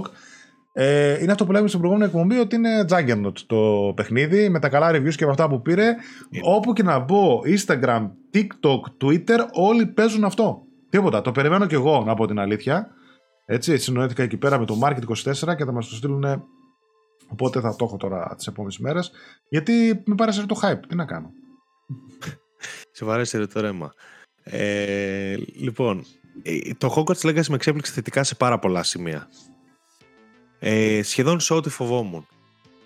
Η ιστορία λέει ότι ρε παιδί μου φτάνει ο, ο πεμπτοετής μαθητής που φτιάχνεται με ένα ωραίο character creation στο Hogwarts ε, και παράλληλα έχει μια σύνδεση με το λεγόμενο Ancient Magic. Βλέπει κάποια πράγματα που οι άλλοι δεν βλέπουν, ρε παιδί μου, και τα λοιπά. Έχει μια σύνδεση που εξελίσσεται στην ιστορία του παιχνιδιού. Δεν θα σας πω κάτι άλλο. Αλλά ο βασικός τομέα εμπειρίας είναι είσαι μαθητής του Hogwarts και ζείτε τη, μαθη... τη ζωή ενός μαθητής του Hogwarts. Αυτή είναι η βασική του, η βασική του το setting του. Ε, και σε τι με εντυπωσίασε το Hogwarts; Αρχικά έχει πολύ ενδιαφέρον σενάριο προς το παρόν. Έχω παίξει πάνω από τα μισά main quest, ας πούμε, ε, και έχει πολύ ενδιαφέρουσα ιστορία. Με κρατάει. Αλλά δεν είναι αυτό το βασικό του προσόν. Το βασικό του προσόν είναι το πόσο είναι διασκεδαστικό γενικότερα. Φοβερά διασκεδαστικό. Είναι κλασικό RPG, δηλαδή δεν καινοτομεί κάπου στον ανοιχτό του κόσμο κτλ. Είναι safe σε κάποια πράγματα, το οποίο δεν είναι κακό απαραίτητα. Είναι το πόσο interaction υπάρχει με τον κόσμο γύρω, με το κάστρο, με τους υπόλοιπους μαθητές, με τους καθηγητές κτλ. Δηλαδή κάνεις μαθήματα, παίρνεις ειδικά assignments από τους καθηγητές για να σου μάθουν καινούργια αξόρκια. Έχει πάρα πολλά αξόρκια. Έχει πάρα πολλά αξόρκια. Δεν μπορεί να έχει τόσα αξόρκια το παιχνίδι. Δεκάδες, δεν θυμάμαι πόσα, δεν έκατσα να τα μετρήσω. Πάρα πολλά αξόρκια, αλήθεια. Ε, έχεις mini games με τους μαθητές σου παίζεις δεξιά-αριστερά, άλλοι σου, σου, ζητάνε βοήθεια να τους βρεις κάτι που έχασαν, με goblins που υπάρχουν στα γύρω-γύρω στο κάστρο, ενώ τους καλικάτζαρους. Ε, υπάρχουν ένα σωρό χωριά γύρω από το Hogwarts, στα οποία δεν σε πηγαίνει το main story. Πρέπει να τα βρεις. Ο χάρτης είναι τεράστιος. Πραγματικά είναι πάρα πολύ μεγάλος. Δεν το καταλαβαίνεις. Εξελίσσεται προς τα πάνω και προς τα κάτω από το κάστρο πάρα πάρα πολύ. Και αν δεν κάνεις zoom out, zoom out, zoom out στον, στο main map, δεν θα το καταλάβεις ποτέ. Έχει ένα σκασμό χωριά με ένα σκασμό side quests και πράγματα να κάνεις. Και γενικότερα το παιχνίδι είναι πολύ μεγαλύτερο από ό,τι περίμενα σε, σε, σε κλίμακα. Ε, κάνει πάρα πολλά πράγματα καλά το Hogwarts. Π.χ. ένα πράγμα που θεωρούσα ότι δεν θα κάνει καλά και με διέψευση είναι το combat. Το οποίο combat ε, το έβρισκα από τα τρέλερ πολύ underwhelming και πραγματικά με έχει εντυπωσιάζει. Δεν χορταίνω να μπαίνω σε μάχες. Ε, έχει πάρα πολύ. Πολύ καλό αυτό. Έχει και πάρα πολλά, βέβαια, επειδή είπα ότι έχει πάρα πολλά και μπορείς να κάνεις πάρα πολλούς συνδυασμούς. Οπότε αυτό βοηθάει πάρα πολύ. Κάνεις και ρολ. Έτσι, ένα ναι, κάνεις ρόλ, Souls ναι. φάση. Κάνεις ρόλ, ναι. Ειδικά σε κάτι trolls, ας πούμε, να αντιμετωπίσεις, ναι. Το σύστημά του είναι κάτι ανάμεσα σε Souls και Batman Arkham. Δηλαδή είναι αυτή η λογική. Ξέρω εγώ την κατάλληλη στιγμή τρίγωνο για άμυνα και χτύπα πίσω. Έχει αυτή τη λογική. Αλλά δουλεύει πολύ καλά και δεν το περίμενα. Δηλαδή το ρόλ μου φαινόταν τελείως out of place. Εδώ μου δουλεύει. Ε, έχει πολύ ωραίο combat. Διασκεδαστικό και επίσης δεν έχει μάχες με το τσουβάλι. Έχει μάχες εκεί που πρέπει, με τον τρόπο που πρέπει. Δεν μάχεσαι συνέχεια χωρίς λόγο. Τα περισσότερα πράγματα που κάνεις στο κάστρο και γύρω από το κάστρο είναι πράγματα που αφορούν τον κόσμο ή τη μαγεία. Δεν έχει να κάνει πάντα ένας villain έκανε κάτι κακό, πήγαινε φέρ το πίσω. Δεν είναι τέτοια η λογική του. Κάνεις κάποια trials, ας πούμε, που έχουν να κάνουν μαγεία και σου ξεκλειδώνουν lore. Κάθε φορά βρίσκει κάτι σελίδες με το, ε, με το ραβδί που σου ξεκλειδώνουν lore για το κάστρο. Κάνεις side quests τα οποία σου μαθαίνουν καινούργια ξόρκια τα οποία μπλέκουν κάπως με την κεντρική ιστορία. Βλέπεις χαρακτήρες που ίσω έχεις ακούσει ή διαβάσει τα βιβλία όχι πασίγνωστους, δευτερεύοντες όμως. Δηλαδή, βλέπεις κάποια ονόματα, οικογενειακά επίθετα, τα οποία για τους φαν είναι παπ, χτυπάνε εδώ. Ε, είμαι σε φάση, όχ, όντως είναι αυτός. Ε, και τα λοιπά. Σέβεται πάρα πολύ τον κόσμο του Harry Potter γενικότερα. Ε, και το κάνει εξαιρετικά. Ε, πα, παντού, σε όλες τις πτυχές. Στο κάστρο, στα μυστικά του. Έχει ένα κάστρο γεμάτο μυστικά, αλλά μυστικά. Θα ψάξεις για να τα βρεις, θα σου κινήσει το ενδιαφέρον κάτι και θα πεις τι είναι αυτό εδώ πέρα, είναι out of place και θα κάτσεις να ψάξεις για να βρεις μυστικό. Θα σου πει ο μαθητής ο τάδε βρέζουμε, έξι, ε, τα 6 gobstones που έχασα. Δεν έχει σημασία τι Θα τα βρεις χωρίς να στα δείχνει ο χάρτης, θα ψάξεις. Σου είπε ότι είναι σε ψηλά σημεία στο κάστρο. Κάτσε ψάξε βρέστα. Η ανταμοιβή ποια είναι, για κάποιους μπορεί να αξίζει, για κάποιους μπορεί να μην αξίζει, έτσι. Ε, η περιήγηση με τη σκούπα είναι πάρα πολύ ωραία, είναι καταπληκτικό συναίσθημα. Δυστυχώς λείπει το Quidditch. Λείπει πάρα πολύ το Quidditch. Θα το ήθελα πάρα πολύ να, να είναι στο παιχνίδι. Έχει κάποια πολύ ωραία challenge με τη σκούπα και δείχνει πόσο λειτουργικό θα ήταν ένα. Πόσο, πόσο ωραίο θα ήταν, πόσο ωραίο θα δούλευε ένα Quidditch σε όλο αποτέλεσμα. Αλλά OK. Okay.